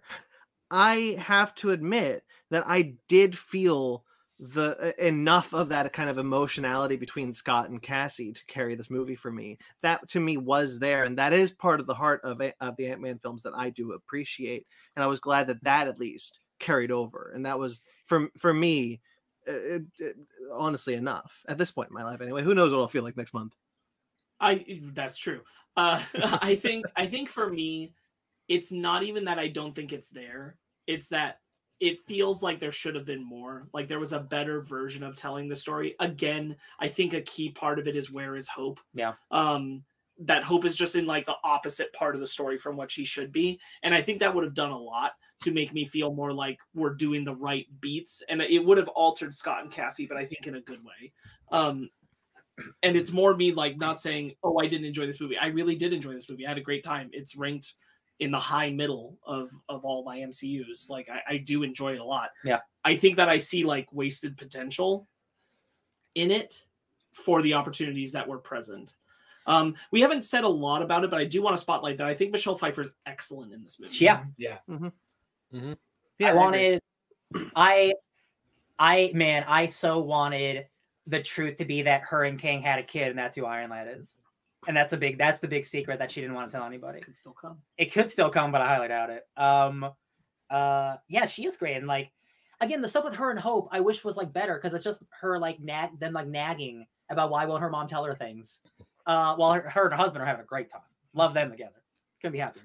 Um, I wanted to talk a little bit about because you guys mentioned it before while I was having my coughing fit.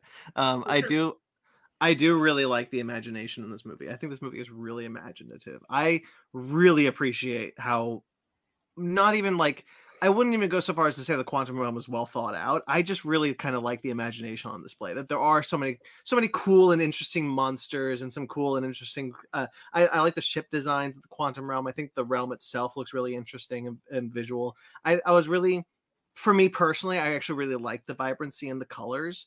Um, there's so many like bright blues, uh, even like dark blues, but like there's so many interesting um kind of kind of like uh, warm coloring in the in in in the quantum realm that you don't often get with with with the Ant-Man films or the MCU in general.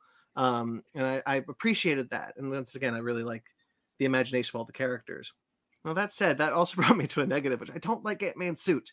I don't like Ant Man and the Wasp's new suit. I think it I think it's too busy. Oh, I like Wasp's new suit. I I'll like Wasp- I like- I like the color of Wasp's suit. I'm glad it's more like bright, bright yellow, but there's too many busy black lines going around in both of their suits for me. I will only push back on hopes because I Yeah. agree with you about Ant Man's. I think Ant Man's did look busier this time than it needed to.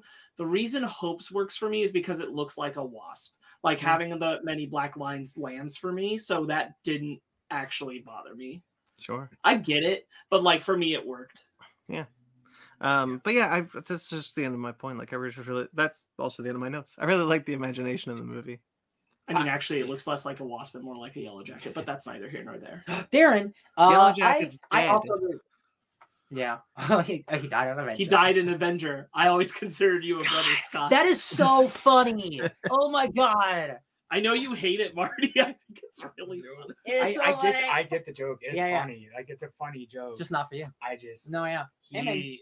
Humor, humor is different for everyone.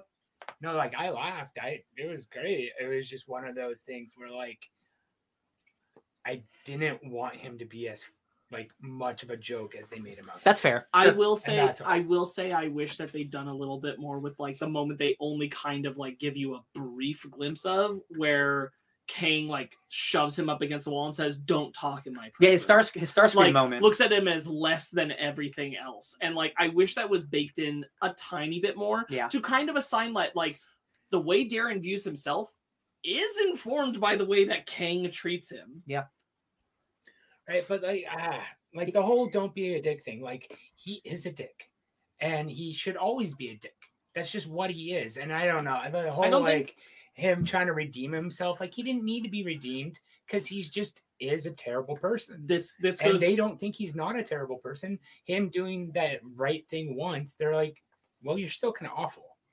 yeah, but he's dying. I do think I do think They're even looking at him like, "You're Devil's- still kind of awful." devil's advocate to your point. I do think that like again a little bit more of that Kang relationship would have informed like Sure. what has Darren like what has Darren become like look at everything he lost turning into this this version of himself in the quantum realm and now he's treated as less than human by Kang uh all the time and he's done that for 20 years Mhm. or or like whatever amount of time sorry not 20 years but like whatever amount of time it has been in the quantum in the realm. quantum realm that he's that, been here. yeah. Sure, right. And if that had been more there, I think it earns more the sense of like Darren uh being able to be like what I think works is Cassie when she slams Darren into the ground, he's like, Come on back, what are you doing? And she's like, Dude, we're like, what are you doing? Yeah, that yeah. part works for me. Maybe not like I get what you're saying about like the redemption and everything, and I do think like more of the Kang relationship stuff would have helped that. But her coming back at him like, dude, like what what even is this? Like what what's the end what's the goal here, man? What do you get out of this now? It's like the And he's just Yeah. like, but I don't I don't know how to be anything else. And This I'm is all I know this how to is- be. This is kind of fair if you take it in the the message of like this is what Kang can turn people into Sure. it does make Kang like more intimidating and sinister and dark and cruel in his own way. I wish they leaned on that harder. Yeah. Mhm. But like I think if you are allowing yourself to pontificate on that idea, that really works for me. Right. This idea of like what he was reduced to in the eyes of Kang. yeah.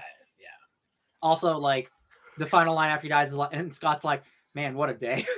just like this guy just dies in front of him, an Avenger, his old nemesis, now a big head man. Like Darren not even thinking of himself as Darren anymore. I do like it's He's fun. more It's it's yeah. funny, but it's also like Sad. it's sad because it's like you know Scott trying to reach him on the radio and he's like MODOK and he's like yeah what's up and like yeah, what's up? he's he's so consumed by what Kang has turned him into. He's got gotta live is that who life. His identity is this is what he's become. He is only important in the context of what he does. Because what, other, what, what, what else is he gonna do? He'll just die if he fights Kang. Like Right, this is right. he's he's he's he's a little jester man, big fat jester man. Yeah. Um, I agree Gla- with you about like you know little too little too much on the jokey when like compared to the the intimidation he's supposed to mean to the people who live there. Mm. Yeah.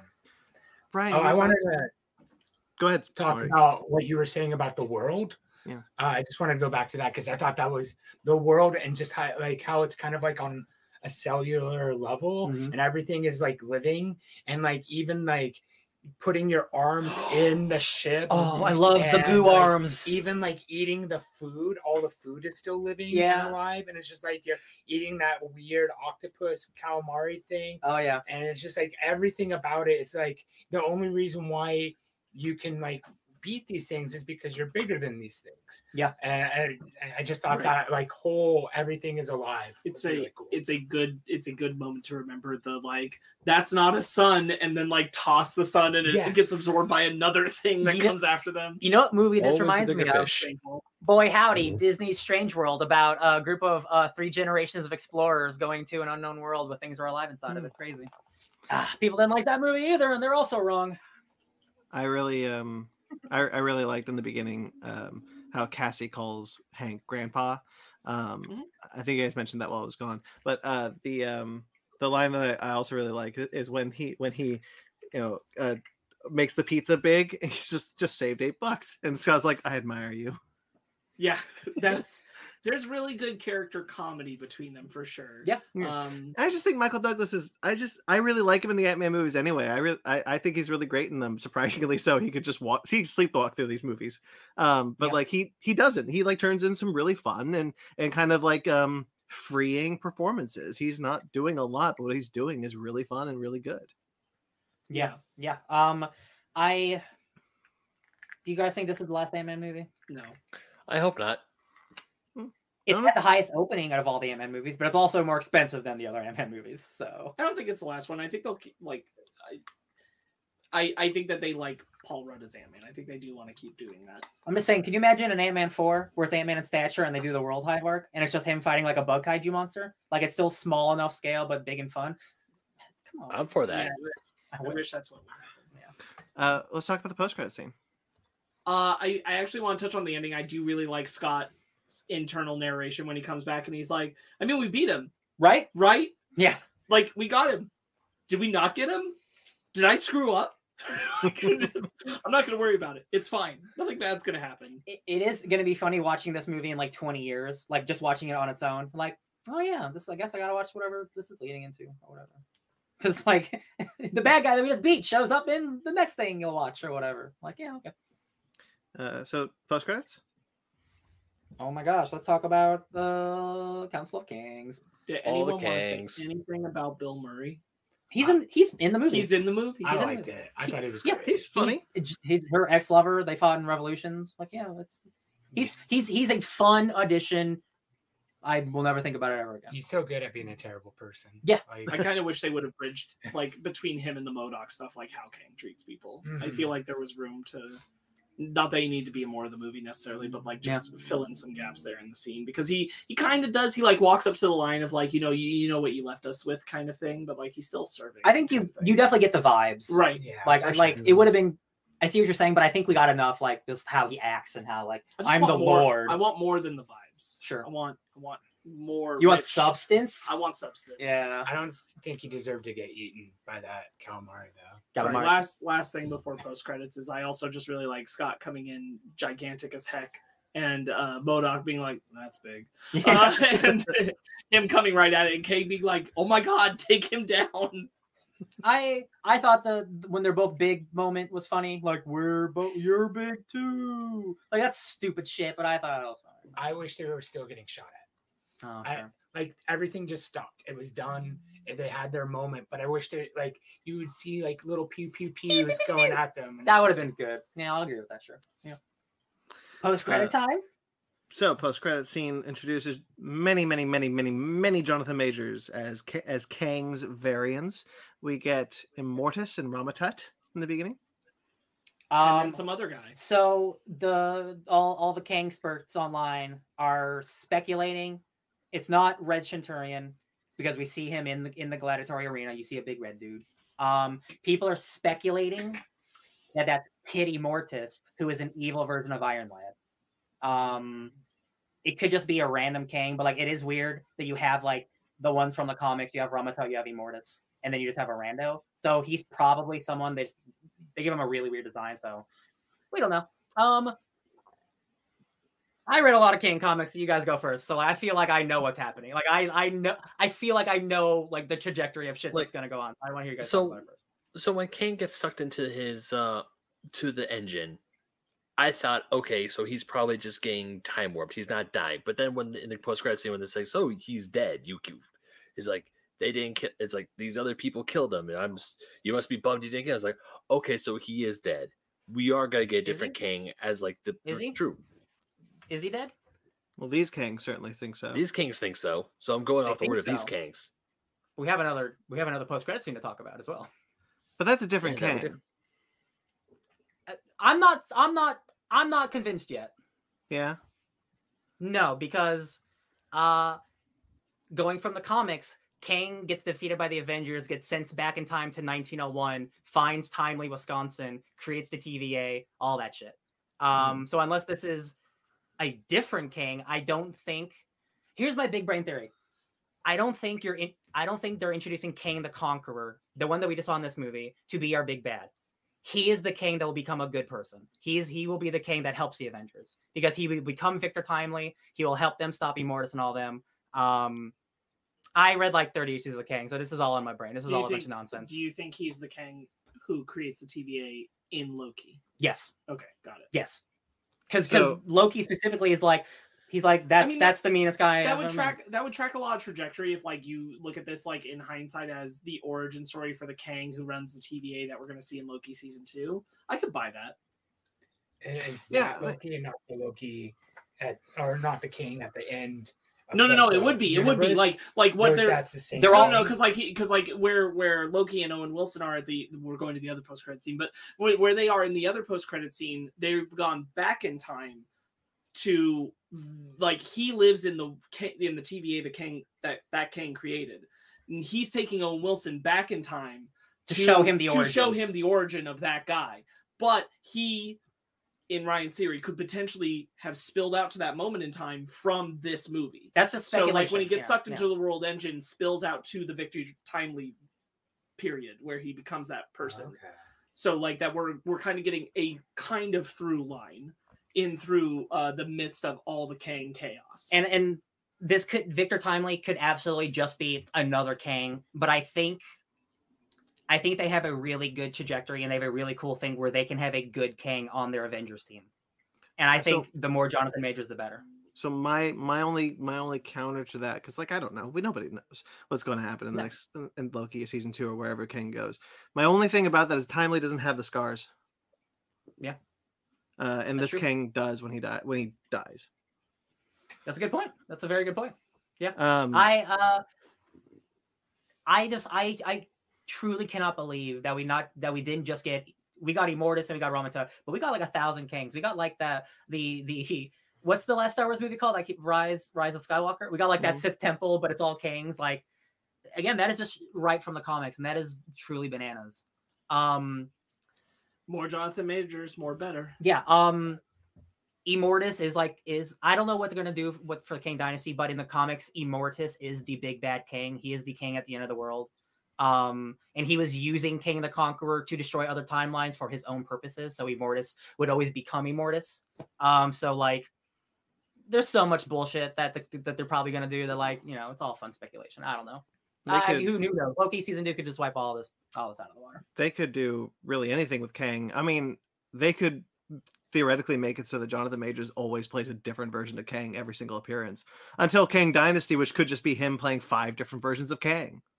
Yeah, yeah. I mean, it's man, that post credit scene is so crazy, y'all. I, I I just can't believe because they didn't just show like they didn't just show all the same versions of Kang. Like they showed they showed Mr. Griffin, who is the Kang from the 2018 run who bought Avengers Tower. And if you watch Loki, it's the Avengers Tower in the in that realm has Kang Tower on it. So like this is all all this Kang stuff is like is happening and like it's, it's all setting up and like he it, it could have been Wilson Fisk, could have been Baxter Building, but like it could have been Kang, could have been Mr. Griffin Kang to who bought that tower. Like all this is is in the air. Like it's almost impossible to speculate because they they've done the comics and the comics are batshit crazy. Um, it was really wild being in that theater, hearing him talk like this. And I'm like, what are you doing with your accent? And then he's a pharaoh man, and then he's like an alien man. I'm so glad we saw Rama-Tut. Yeah, like the, the thing that baffles me, I'm just gonna talk about some Kang lore real quick because we're here and I'm just thinking about it. Like Rama-Tut was introduced, but he wasn't Kang originally. He was retconned. Immortus was introduced as an Avengers villain, and he wasn't Kang until he's retconned like a decade later. Like all of these villains became Kang years later because they were not cool enough to be on their own. And the fact that they're introducing them all at once is so wild and fascinating because like they they could have done a fantastic Fantastic Four is, is Rama-Tut's first appearance. They could have made a Fantastic Four movie where this guy was the villain. But they, and they that's the thing. Like this could be the like I'm just it's so crazy. This is probably like the wildest post credit scene we've ever had. Uh just because like the the the limitations are like are are limitless. They could do anything. I don't even know what to think. I really like the the line that he says that Immortus says when he's like they're beginning to touch us.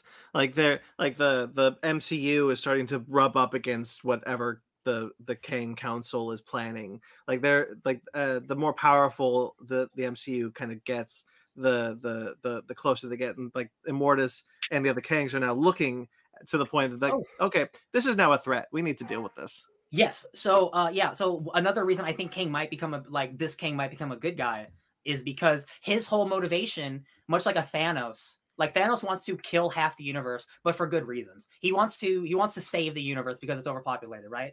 Kang thing is like, yo, the other versions of me are awful and they're they're just wrecking shit and incursions are happening nonstop. They don't realize they're destroying the multiverse. So I have to stop them by destroying other multi by destroying other universes. And I'm like, well, like you're killing people by killing people. Like it's none of it's right. But like he is doing the right thing. He's doing what the Avengers do in Hickman's Avengers by destroying alternate universes to save Earth. So he is doing the right thing technically. Um, and it's going to be a really fun thing if we get to you know right before Secret Wars and the Avengers have to destroy universes. And Kang was like, "Yeah, welcome back to me 20 years ago, baby. This is what I've been trying to do since the beginning." That's fascinating shit.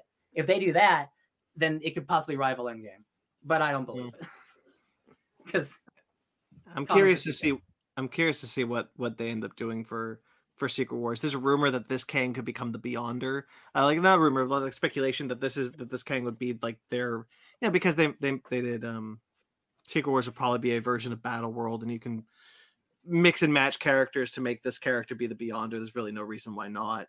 Um, sure, the Beyonder is a very old character that is his own character that comes from his own race of Beyonders, which is like the.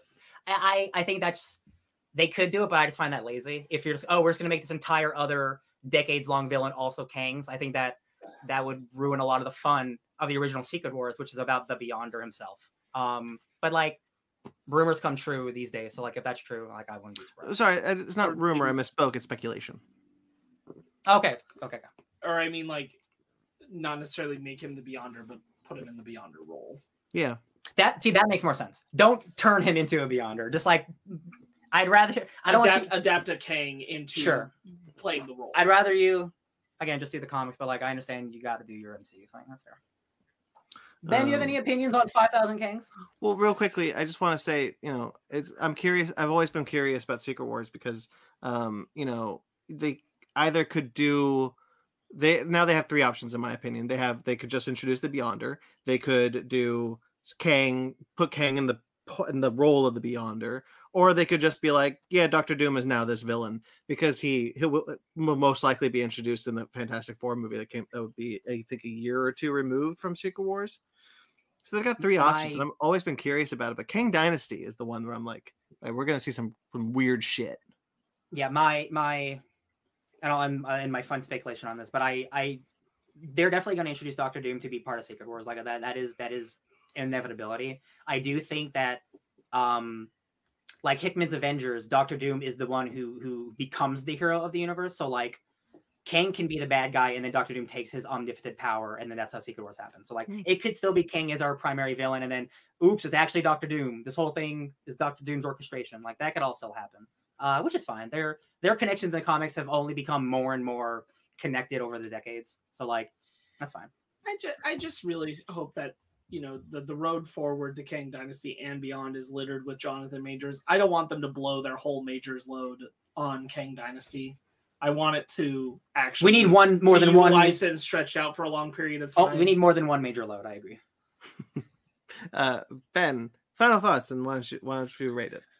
on uh, the whole film. So, like like I said earlier, I like the whole film, and to touch on the the Thousand Kangs, and even the the, the final post credits scene with um, Loki and uh, Morbius or Mobius. Sorry, wrong wrong Marvel character. Michael Uh, Morbius.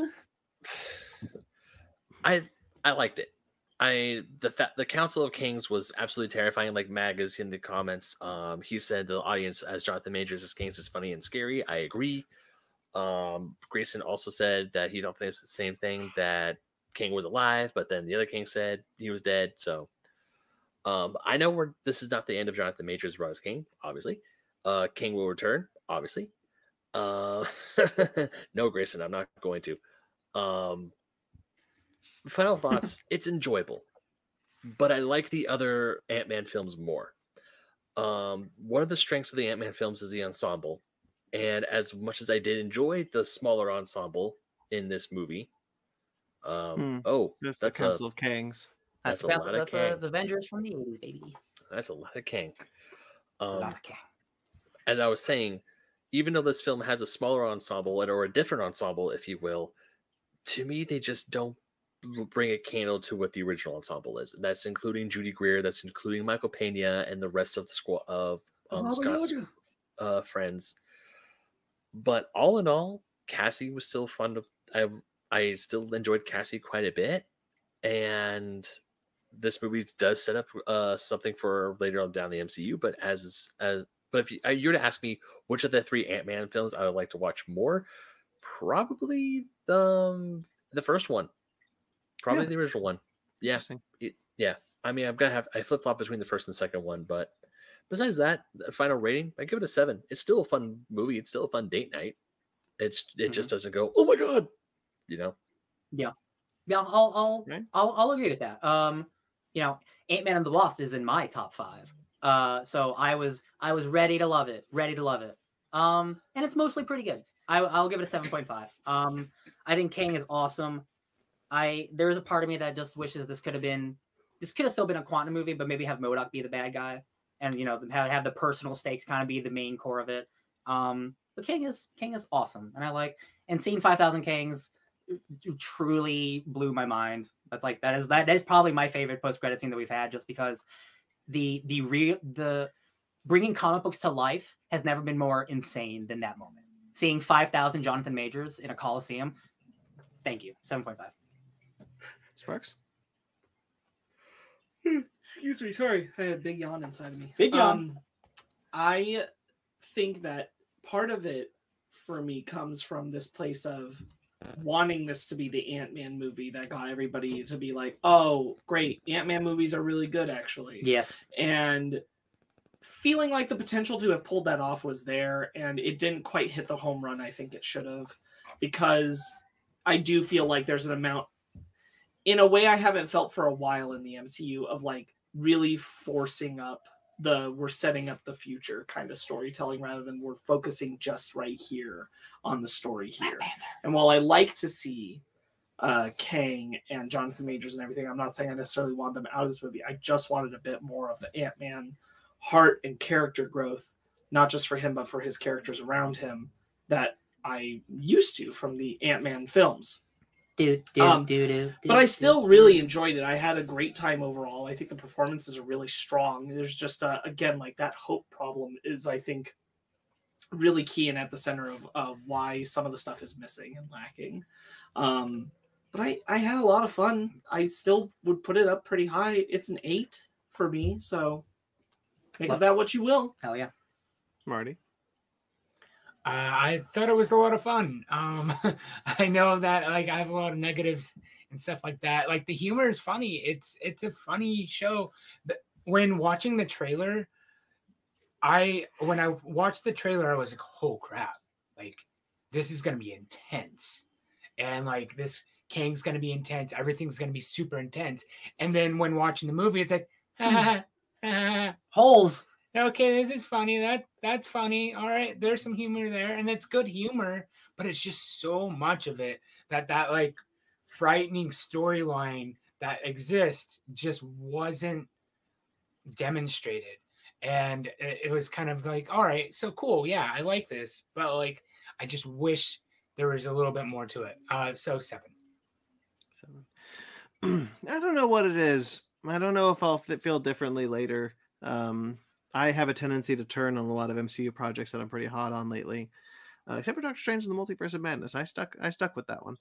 Um, but I, um, as it stands, I had a I had a really good time. I really liked it. I I said in the beginning I loved it. I I, I think I, I think I did love it. Like, you know, maybe I'm maybe I'm trying to convince myself I did. That's certainly a possibility. I've done that before, but like right now, I, I just I just really liked this movie. Um, so I give it an eight point five. Yeah, I don't think that there's a lot. I don't think there's like a wide gap between you and the rest of us. Hmm. I I think it's like you know a smidge more of it worked for you than worked for us. Yeah. Uh, well, okay, there might be a bit of a bigger gap between you and Marty, but then the rest of us, like the usual fake nerds, I think we're pretty close to each other. Just, I I don't think there's anything wrong with that. I think there's a lot, a lot to enjoy about this movie. This movie has again Rotten Tomato scores like don't mean anything, but this has a a like in the 40s. Ben's asleep. It's uh uh this movie's not a 40 percent bad. no, I just I just I just look at the reaction to this movie and like frankly like I'm baffled by a lot of it. I kind of get some of it. Like it's a weird movie, but like I don't know. It worked for It's- me. it's and- popular to be down on the MCU right now. It's it's it's popular popular. to be down on the MCU. No, uh, a lot of people just don't care about the Ant Man movies. Um, and this movie, by definition, not being you know, not being great, that just gives a lot of people like, oh, then like then they just they will shit all over it for no reason. Like it, it is unwarranted. This I mean, this is probably the most unwarranted hate an MCU movie has gotten in a long time, to be honest. Mm-hmm. there was someone like it's gotten pretty popular. A lot of people are using it as an example. I'm not going to name anyone because I don't remember the usernames. But on Twitter, like you know, somebody gave like a very favorable, like a lot of description about what was really wonderful to them about the film, and rated a 7.5 out of 10 at the end. Yes, And people were like jumping on there, like, how can you say like all these things are great and then rated a C? And I'm like, "Wh- what? What do you guys want? Like, it's like, only a ten enjoying- or a zero. they're enjoying the movie so much and they're saying that plainly and Yeah. then they give it a 7.5 if they gave it a 9 you would jump down their throat and saying they're just saying bullshit like they're at least being like critical and also acknowledging that they loved a lot of the movie i don't like 7.5 is not a bad rating It's not. need to calm down There but is, also- again like nuance doesn't exist on the internet. Also like it's ridiculous that seven that seven is considered a C. Like I understand that's our rate that's that's the that's the rating system for kids in in in schools, but it's ridiculous that there's sixty percent that's just failing. Like that Right. a Yeah, sixty a sixty percent is not a bad movie. So how, why is that? Why, why do we why do we attribute sixty percent F to sixty percent bad movie? That doesn't make any sense to me.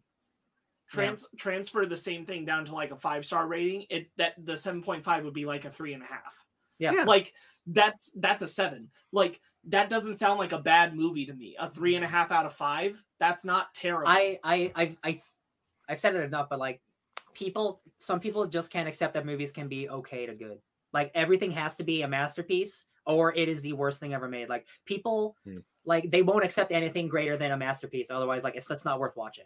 And I think that's Yeah. just a shitty way of looking at entertainment because then you're gonna miss a lot of things. You sometimes you need to Mhm. see some stuff to know how not to make things. especially Yep. looking at mcu movies like you can't you can't go to these movies expecting them to be something that they're just not setting out to be to begin At with. this point, I feel like you should like you It's you should own know what you're getting into. Honestly, Yeah, It it's your should- own fault at this at this point. right it should be a known Quantumania Anyway. I thought it was a great time overall Yeah. i have problems but it's again like it's mostly just like i feel like there was more potential on the table than it achieved Mhm. I agree. Yeah. Change the schools change the school ranking system let's go into our book club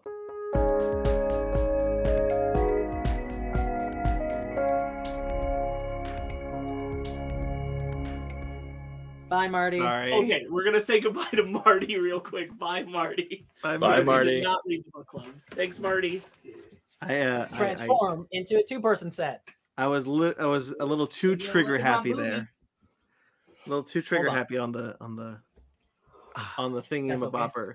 Ben, I don't mind the yawning, but the stretching has gotten a little out of hand. What? Because you kind of make the big show of how tired you are. I Like, oh baby, look at my back. I had to stretch. It's I had to stretch. All right, I'm sorry, Ben. Um, We all gotta stretch sometimes. it is my book club this week, and I and I have Star Trek on the brain. I've been, you know, Star Trek Picard has returned. And I was really excited about it, and I wanted to read a Star Trek book, and uh, I wanted to try and share a Star Trek book with you guys. So I picked uh, what I was hoping would be a safe bet, uh, which is Star Trek Manifest Destiny, uh, written by Mike Johnson and Ryan Parrott, with art by Angel Hernandez. Um, this is a story about the Kelvin timeline. So Chris Pine, uh, hmm, Anton Yelchin, Simon Pegg, you know those guys, uh, going up Zachary against the Quinto. Zachary Quinto, uh, those guys going Zoe up against. Saldana. Carl Yeah. Urban. I'll wait. No, John I think we got it all. John Cho. John Cho. Um, No, this is this is them going through the their version of the Klingons. Uh, what do we think about this? I highly enjoyed it. One of my favorite things about the Star Trek comics, especially back when the they were making comic books about the Kelvin timeline, was that four issues felt like an episode of Star Trek. And this felt like Mhm, an episode of Star Trek. And it felt like a really fun episode of Star Trek. Um I don't really have a whole lot of negatives. Um, this definitely goes into like how the Kelvin timeline era with the Klingons, because they're still because you know the Klingons aren't part of the Federation yet. They're still at odds. They still it's like a, a bunch of Klingons show up. It's like, dude, you just come into war. It's like, yo, I'm independent of the Klingon Empire. The Klingon Empire lost their way. I'm doing my own thing. And even there's a bunch of parts in this book where Chris Pine says, we had to become soldiers. We know we're explorers, and they still trying to drive into the fact that we are here to look out and explore. We're not here to go pew pew pew all the time. And even though it's Mhm. like, hey, even though we're out here in space, we do have to go pew pew pew. It sucks, and I don't like it. Hmm. So, I still think this is a solid entry in um in Star Trek comic books. So I I had a good time with it. I liked it. Ryan Sparks? I also had a good time with it. Uh, the thing that I that I was most curious about is like, uh, will these writers capture the voices of the Kelvin actors? Like, like will this will I feel like this is Chris Pine saying these lines? And for the most part, it, it, it did. Uh, like I I saw I I heard Carl Urban's bones, you know, Zoe Saldana and all them. Like it all that all worked for me. I think they got the characters' voices right. Uh, I think the story's pretty good. I also don't have a lot of negatives. Um, I I liked it a lot. I don't I don't know if I have a lot to say. I think my the funniest line to me that I really liked was "You're my first human hurt human kill," and you're like, "Well, you're my first Klingon patient," and he jabs him with a thing. And like Bones was pretty fun, pretty fun in this. I'll agree with what Ryan was saying, which is that I think that they do a very good job of capturing the voices of this cast. I think it's very clear. I can hear them when I'm reading it, and I think that that was really good. Um, this isn't a negative. I just uh, I there was wasn't as much meat as I wish there was, so there's not a lot that I feel like I can talk about just because I it felt maybe a little bit more straightforward than I wanted it to. Mhm. Um, I I think it's well written. Again, like the characters are the characters, and I feel it. Um, something that stood out to me is that I kind of thought that the the race we encounter at the beginning was going to circle back around to being relevant, and then they just don't. Oh yeah. Um, and that threw me a little bit because I kind of kept waiting for it to come back into play. Mhm. Um, I enjoyed a lot of it though. I had a good time. It's it's an easy breezy read, um, and I really like the idea of you know this this Klingon who is going against their beliefs Oh, and can't focused on his own glory. It's the little green guy in an outfit, Right, yeah. the green screen.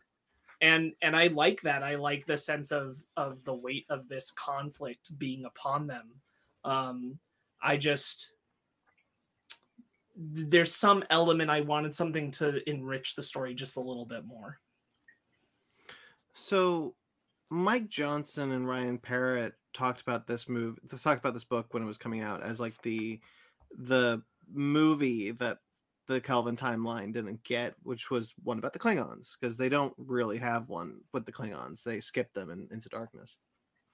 Um, and that's apparent when you get to like this this this trade covering that I have has um uh, variant covers collected in it that are uh, that are the new cast, the Kelvin Timeline cast, uh, juxtaposed with um, movie posters uh, of the original of the original cast. And I think that's really cool art. Just want to shout that out. Um, but I don't really think they were altogether successful in that. Um, the the idea that this was meant to be like a movie. I think there's some cinematicness to it because of just the tel- the Kelvin timeline style is a more cinematic style than the original series. Um, but that's kind of where it where it lasts um, uh, because this feels more like Ben said an episode. Like this feels like an episode of Star Trek, but not Yeah. really much more than that.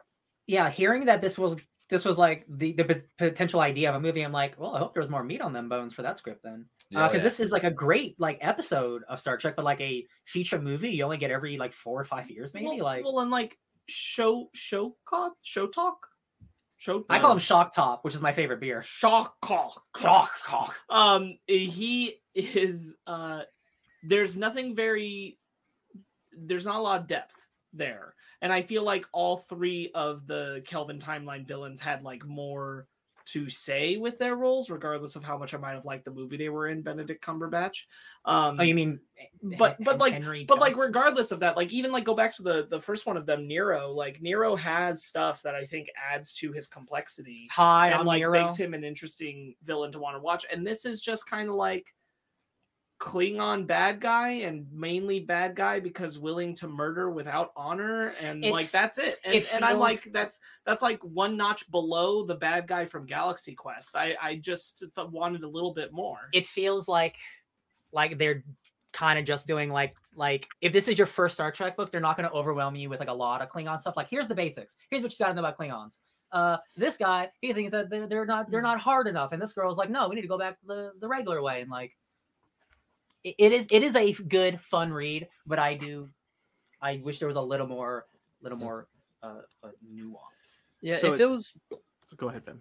No, I was I was gonna agree. If it was to be a movie, I do think there should have been a lot more meat on those bones. Um, Well, okay, real quickly, it wasn't going to be a movie. They just wrote this Or- as if it was the movie that came out between Into Darkness and Beyond. Oh, that's oh okay. That's But I mean, again, like even There's going not- back to the idea, I think Ben nailed it in one. It like you addressed that, like it, it just feels like an episode, a, a Yeah. pretty good episode. I like a pretty good episode. yeah, But it an has a clear be- it has a clear beginning, middle, and end. It has a resolution that feels like an ending of a Star Trek episode, just with a little more oomph, where they have to jettison all the coffins of the fallen officers. It has an arc focused on a specific character which is bones and then it has a secondary arc for the captain Mhm. which is present and much smaller but it's there which is about the conflict of entering into warfare Mhm. when you want to be an explorer it's there it's good i'm not knocking it Yeah, I I think will say- I- oh, go ahead. no go ahead brandon please No, no, no. no. I, I have a lot to say, so I go. You go ahead. no but i'm going to change my, what i'm saying you look like you were going to respond so go ahead Well, I just think that's that's that's something that the Kelvin timeline doesn't really deal with. The fact that they are more militaristic than the Prime timeline, um, and that was what Discovery rubbed up against when that was when it was adapted. And I'm actually going to talk about Discovery in a minute. Um, but uh, when Discovery was adapted, people were talking about how militaristic it was because they were still rubbing up against the Kelvin timeline aesthetic. Because J.J. Abrams wrongly and Ro- Roberto Orci and Alex Kurtzman uh, have wrongly situated that the Federation is a military or the Starfleet is a military, or it's not. It's an exploratory force. Um, they in Beyond, one of the one of my favorite lines in Beyond is when they're talking about Idris Elba's character Krall, um, talking about how he was a MACO officer, which was the military from the early days of Starfleet before the Federation was formed. And then Bone, and then Scotty says to, like Chris Pine asks, "Well, what happened to MACOs?" And and Scotty's like, "Well, we happened. The Federation happened. We're not a military, so we got rid of the MACOs." Um, and so like, I like that kind of idea that Kirk is rubbing up against this idea that he he kind of serves in a militaristic timeline, but he's still an explorer at heart. He wants to be an explorer. That's what the Enterprise is built for: exploration. Exploration. I think that I think that's a a pretty solid a, te- a, a pretty solid arc that I do kind of wish was meatier. Mhm, mhm. Yeah i agree Um, I want to talk a little bit about Discovery. Okay, real quick. Um, I the one interaction it was my favorite thing in the comic I wanted to highlight is that I really like when they're talking about the plan to like throw them off and what to do. And uh, Kirk asks Scotty, uh, "Do you think you can fix the breach?" And he says, "As long as there's no fluctuation in the containment fields during the reboot process, we should be fine." And then it goes to him and Spock working on. it. He says, "Glad to have your help, Commander." He's like, "Mr. Scott, I am detecting fluctuations in the containment fields during the reboot process." and I could really hear Zachary Quinto and Simon Pegg doing that and that landing very funny. Yeah. Uh, I really liked that bit. around this time there's a lot of um there's a lot of talk about what happened to the Orion girl that uh, Kirk slept with in at the academy and in the first movie and she was her ship was destroyed in in Star Trek 09 so everyone was like you just killed her and so like people started rubbing up against that later on but they've but they brought her into the comics there was an ongoing comic book series that they brought her into and then they reference her again in this and I just think that was kind of a funny point in our, our Star Trek history that we were just constantly referring back to this Orion girl. That felt weird, to be honest with you. Like in the context of the comic, without that, Oh, that like now that you bring that up, like it's like, um, hey, I'm about to die. And uh it, like you, secondary character, you're probably about Oh, to die. the green so I should acknowledge, by the way, sorry about how I sexually, uh, Oh my God. uh, you know, abused and manipulated your sister in Yes. order for me to know how to do the Kobayashi Maru. That wasn't so cool of me. Um, and I was like, oh, okay. that's that's that is the one part that I was like, what? Because like there's this green guy who's been in the background who doesn't really talk, and then in the third issue he's like, hey, remember that thing you did to my sister? And I'm like, wait, no, what? no, no. The weird part is that Kirk brings it up. Sorry, yeah, still, he didn't even talk less. Yeah, that green guy looked cool. Kirk Kirk's like, you know, by the way, it's probably been a bit of a while, but I know we've never had a chance to like necessarily be side by What side. a But I wanted to say like it was really wrong of me to like sleep with your sister just to get answers on that test That that is, one time. I haven't forgiven you or whatever. That's that is that is weird No, and then he's like, you know, like eh, in the context of a bar, I probably would have different responses, but in the context of Starfleet, I Oh. think you're an incredible captain. and I'm happy to serve under you. So like, Okay, don't even worry about it. Thanks. I don't know why we did this. Interesting interaction. Yeah, that's true. Okay, so I want to talk a little bit about Discovery. Um, I it should surprise no one that I have a lot to talk about this book. Um, but um, Discovery, Star Trek Discovery came out, I believe, after this book was published. Um, I will uh, quickly scan and hope I can find it quickly. Um, but it was, yeah, 2016. Star Trek Discovery would come out a year later, and obviously they were probably breaking the script at the same time. There's an interesting. There's interesting dual thought, if not outright plagiarism, happening between one of them. Um, Star Trek Discovery introduces a a a a um albino Klingon um for the first time in the in the live action history of the franchise. And that's like a big deal. It's like, oh my god, it's a white Klingon. Klingons are black. And like this Klingon is like um is like banished from his house, think he's he's not welcome and he finds and he finds this belonging in this in this kind of like um outside outside uh clan of of, of Klingons and they're going to destroy the Federation. Although there's more subterfuge in, in this in Discovery than there was in this. I found that very interesting that that parallel thought might have happened uh, because that's the plot of this book. The the show show talk show talk. Um, I believe it. Uh, yeah, Klingon is a horrible language. Um, the opening of Discovery, the very opening of Discovery, opens with just a Klingon monologue. No, thank you. No, thank you. Um, but I think it was. I think that's really weird that that happened.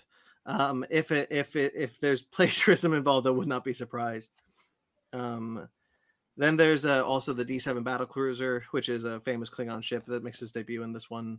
It also made its debut in in Discovery, uh, in a similar way, which is funny, I guess. Um, something else I want to highlight real quickly is that this collection uh, has the first issue in Klingon. Uh, That's just kind of cool. That is that is fun. That's cool. Um, yeah, so you can you can learn Klingon the the the comic book way. Oh, okay. Um, but yeah, the the the villain the villain's kind of one note. Unfortunately, as Sparks said, you know, said so so wisely. Even John Harrison has a little bit more meat on his bones. Khan, um, Stop. Stop. John um, Harrison. That's John name. I thought it was Harrison. Henry Harrison. um, as much as I despise uh, Into Darkness and and and the reveal that John Harrison is Khan, but there's still meat there. Um, even uh, on all of them. But he's just kind of like, I was banished by my house because I was seen as an ill omen, and now I'm just going to kill all the Klingons in the Federation. Whoop a doop. Like, Yeah, cool, for sure. cool, I guess. Uh, we haven't talked about the art at all. I think for the most part, it's good. There are definitely because I am I am big about like facial expressions. There's a lot of facial expressions that don't match what the people are saying. A lot of times they'll just be open mouths, and I'm like, I don't know what you're supposed to be feeling right now. I know what you're saying, but you just look like you're like you just have a gate open mouth right now. It isn't as bad, nowhere near, but it does remind me of like the alien issues where it felt like, you know, not that I'm saying there's tracing, but it did feel just as much like I'm beholden to the reference photo I'm Yeah. I'm looking at. Yeah. And I don't really know how to change too much of the face with here. And the thing is, like, there are some there are some really good shots, but then there's just like, I don't have time for this. Big open hole, big open mouth. There's one in particular I remember of Scotty that I was like, that just suddenly stopped look like Simon, looking like Simon Pegg. There's one Uhura where she's like saying something like yelling, but she's just like, and I'm like, what? What's the oh? Like, what's going on? It's it's it's it's good art though. Like, it definitely like it looks like all the characters, and like I like the Klingons. Like, they have cool black masks. Mm-hmm. Like Yeah, the and- armor helmet, their helmets. Yeah, there's a lot of good there's a lot of good um scenes in here. I do kind of wish they they dealt more with splash pages because there's this one bit up here that's just in the corner, which is this kind of battle page where I was like that that could have been a splash page. It felt it felt like it should have been. Yeah. More battles, please. Um and like I understand that like Star Trek's not about battles, but like the Kelvin timeline has space battles and they're they're cool. Like, you the know. Beastie Boys. Um, well, yeah, I do think the art is pretty good for the most part. I, I like the, um, I, I think they get the likenesses right ninety percent of the time on all the characters. Um, yeah, And I don't know his name, but I really do love that little green guy that that Scotty hangs out with. oh Keenser, Ke- Kingzer. Keen, Keen, K E E N Zer. Keenser. I like that guy. I like his little his little bubby eyes. King Caesar. Oh, it's a King man. Caesar. All right. Is that it, Brandon? Yeah, that's all I got. Unless I remember something later. No, I liked it. It was a good. It was. It was. It was It nice was- to revisit these characters, considering we may never see them again. It Yeah. did make Yeah. me want to watch the the good movies again. There are two Yeah. great movies. It's true. There are two amazing movies. Eh, I really like great Owen. movies. I like 09. The 09 I'll tell you what, Star Trek hardcore. I personally, I think Star Trek 09 is one of the best modern blockbusters of our time. I think that movie, if you're not a Star Trek fan, is an incredible blockbuster. I mean- I mean- Incredible blockbuster. I mean, Well, even that's though my true. even though my dad got me to start watching Star Trek with Star Trek four the voyage home, it was Star Trek 09 where I was like, I want to watch Star Trek, and then we started TiVoing the original episodes, and then it's like, yay, I love Star Trek. No, for real. Like I think Star Trek 09 is a really good movie. I also think it was really good when it came out originally as Star Wars, but I do think it's a really good movie. Um, I I like Star Trek to Beyond a, a bit more, but I, I'm I'm Beyond I'm is sick for that one. I love it. I, it's I. I, I'm a, I'm a whore for Beyond. I'll watch that movie a bunch. I love that movie. need I love Beyond. movie. Motorcycles. I need to rewatch that movie. It's been way too long since I last saw it. I like the Kelvin timeline. I was I'm I I'm I dropped off their comic book and um a little while, but I I thought that the comic for the most part always captured their voices and it felt like I was following these characters um That's all great. the time. So okay, uh Ben. So Mhm. we're gonna skip we're gonna skip Sparks. How dare What? you? Yeah, I'm afraid so because Sparks has a wonderful vacation coming up, and I'm really, I'm really happy for him, and I hope you have a good time. Thanks. I'll see you all uh, in three episodes. He's going to. France. France. You saw that too. Of course I did. yeah, really.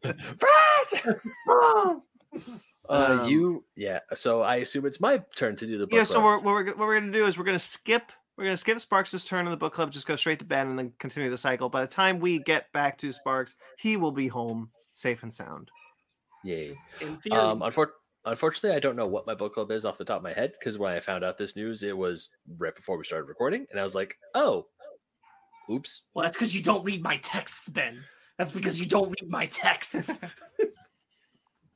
Grayson. Grayson says, "Enjoy." did. France." Thanks, Grayson. Enjoy France. Ben, just pick, just pick Chris Cantwell's Iron Man that I bought you. Yeah, just that. Have, oh yeah, I haven't done that one yet, have I? Not Um, yet. Okay. Well, we'll we'll announce his book club uh, over the week, so stay tuned for this. So s- be on the lookout for the social medias. Okay, that's it. Next week, Um, most likely Cocaine Bear. I feel pretty confident saying. Um, sure. Uh, let's see if I can make it to the theater. Yeah. It's, Uh, it's, you, got, you got that, and we we have a ghost both come out th- this coming weekend. So you got ro- wiggle room. Yeah. I want to see Cocaine Bear really bad, I kind of want to see. Cocaine Bear too. but I work the weekends. so- I can't tell you enough how sad I am that I'm probably just not going to see it in theaters because I'm not going to go without you. yeah. Aw. Um, so stay tuned for that, and we'll, we'll and if it's not that, it's not that. We'll see. Who knows? Yeah. Cool. So, guys, make sure to like this video and subscribe to our channel. You can check out all sorts of shows. Um, we greatly. Are you? Are you being an Air Force flight attendant? Are you being a flight attendant right now? Just mind We me what said I say? like and subscribe. Yeah. Be You cool. Real quick, while you're doing that rigmarole, we go through the rigmarole every week, but we are slowly gaining new subscribers. Hmm. So, y'all, I know you. I know if you listen to this podcast, you probably listen to a million other podcasts. It is actually really important to hit that like button. It is so easy because, like, you hit that like button, that means other people can, can get recommended that you like the video. So, like, please, you know, just once hit the like button. And if you want to subscribe, I'm not even gonna ask you to do that tonight. Just like it, but you should subscribe too. I agree. Or Um, if you're listening to us on the audio feed, it's also super important to rate us and review us. That helps a lot too. We don't bring that up a lot, but it is important. It's also It- true. It totally is. I should bring it up at the beginning. We just always have so much to talk about in the beginning. These are long episodes. Uh, okay. Well, yes. uh, runtimes, baby. as as as they said uh uh, definitely like this video subscribe to this channel rate us on on on itunes on your podcast on your podcast catcher of choice um that is how we grow uh we've been steadily seeing some growth i'm really happy with that but you know you know a little bit more doesn't hurt and you know you, you do that by supporting us at the the the, the you know um, Thank you, oh yeah Grayson. Yeah, Grayson, Grayson thanks left. for thanks for commenting on one of my Batman videos that I filmed 10 months ago. Thank you. That really it really made me happy. I'm going, oh, thank you. It makes me want to stream more. Um, so guys, you can check out all sorts of other shows on this channel if you like this video and subscribe to this channel. You can't do it otherwise. We'll know. it's true. We have the analytics. um, you can check out our series Fake Nerds Watch, which is now in audio format. Lots of audios dropped on Fake Nerds Watch. So so be be sure to check that out on the audio feed. And of course, um, uh, check check out the current Fake Nerds Watch series, which is The Last of Us. Sparks and Ryan are doing The Last of Us. That's true. We got With one more friend of the episode before I'm gone. Yep. Then we're on a break. Yeah. We were on a break. What's that from? Friends. Cool. Basement Arcade. You can check out Basement Arcade, which is our Let's Play series. Basement Arcade Pause Menu, which is our video game discussion series. Yeah. I was gonna say for Fake Nerds Watch, keep an eye out for Picard as well, because Picard's coming soon. Yeah, I hope. I'll- Maybe. I'll bring that up. That's different. Okay. It's a different show. No, I know. Uh, what show? We'll get there. Okay. Well, Fake Nerd Book Club. This is another show on this channel you can check out. And Animation Station, which is a channel on the show. Is that it? Choo, choo. Yeah, keep an eye out for Animation Station. There's uh, probably two different episodes that we have coming up on the horizon. Uh, one I know for sure I'm recording this week, which is with Ben. We're talking about Sonic Prime, so keep an eye out for Hell that yeah, we out, are. uh, in the next couple weeks. And then one that's uh, still up in the air, but uh, might happen. No, it's happening. Okay, As never long as you it's have happening. it. As long no, as it's you, happening. it's happening. As long as you got time. We're gonna talk about Moon Girl, Devil Dinosaur. You know what? I'll talk about it here because if I talked about my week, it's the only thing I would have brought up. Moon Girl and Devil Dinosaur looks awesome. The animation's incredible. Yep. I'm really enjoying it. I'm two episodes in, and I love it. We're so we're probably gonna talk about it. That's true. Excellent. Uh, love it. Um, and hopefully, hopefully, Cookie and I can coordinate our schedules to get Star Trek Picard because again, I really like that first episode, and I wanna, I wanna talk, I wanna talk to him about it. Or or perhaps even another mystery host. Yeah, yeah, we got to figure out how to get her on. Oops, them on, whatever. Who knows? Ev- Everybody's tuned out by this point. Patreon and TeePublic are also ways you can support us. We greatly appreciate any financial support you can throw at us.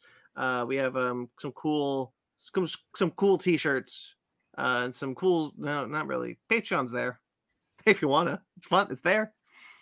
Um, Bye, Mag. Thank you for stopping oh, by. Good night, Mag, and of course Grayson. Good night, Grayson. You're Uh, the best, Grayson.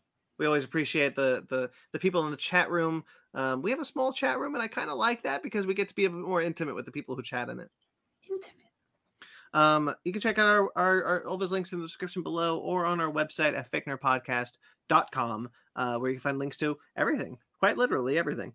Um, thank you to Jeremy Vellucci. Nope. Thank you to the listeners. Thank you to everyone who listens to this podcast. Thank you to everyone who watches the, the live show. Thank you to everyone who watches the rewind. We greatly appreciate all of your support. Uh, quite frankly, like you know, even even just clicking on that video and getting it up to 8.8k views is quite something. I don't even care if you watch the whole Black Black Adam video.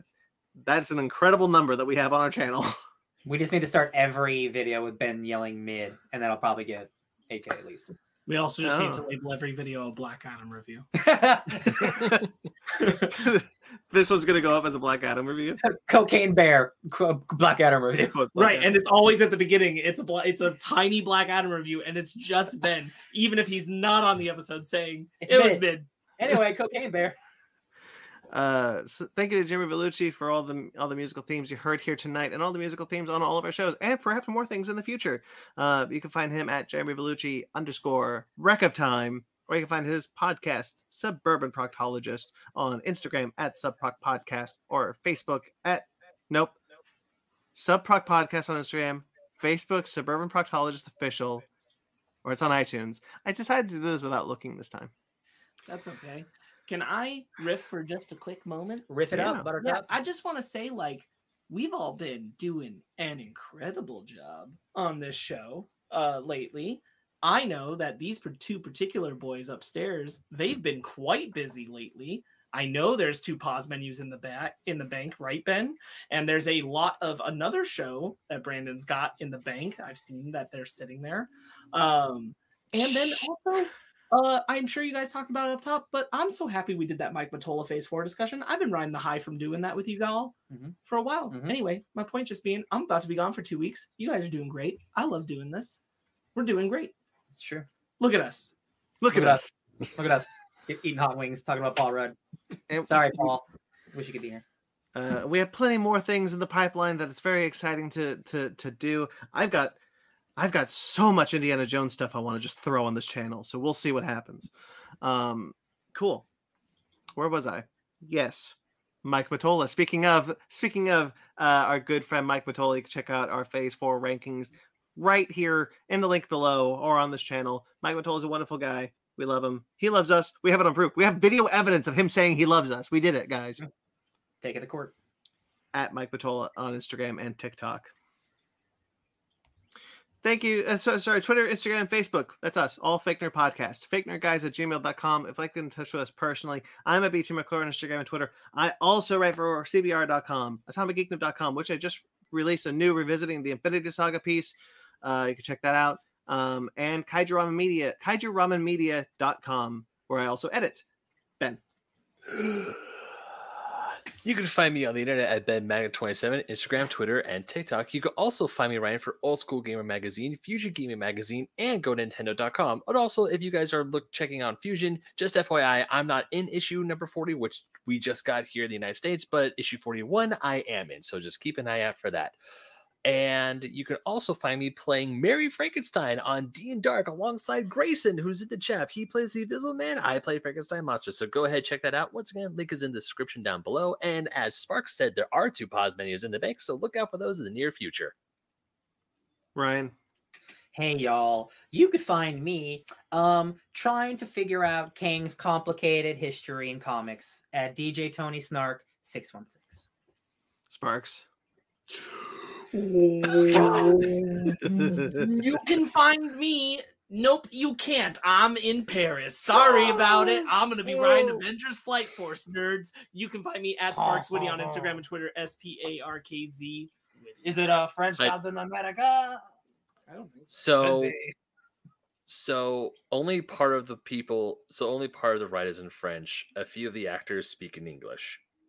Yeah, of and course. even though I didn't go there, I know this because when they were there, I was to- totally looking at Fanny and my friends' Instagram uh, stories to try and live vicariously through them because I'm still mad.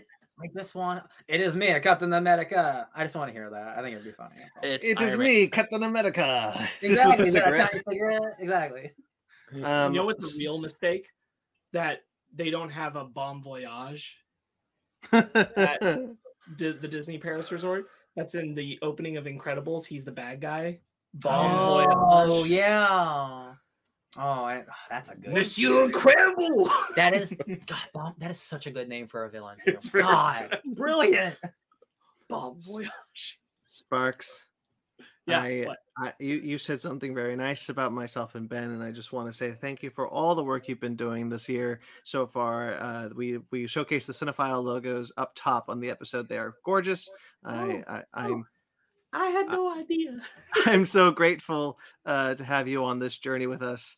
Uh, you you put in a lot of effort and a lot of work, and it's it's it's the grease that keeps the podcast going.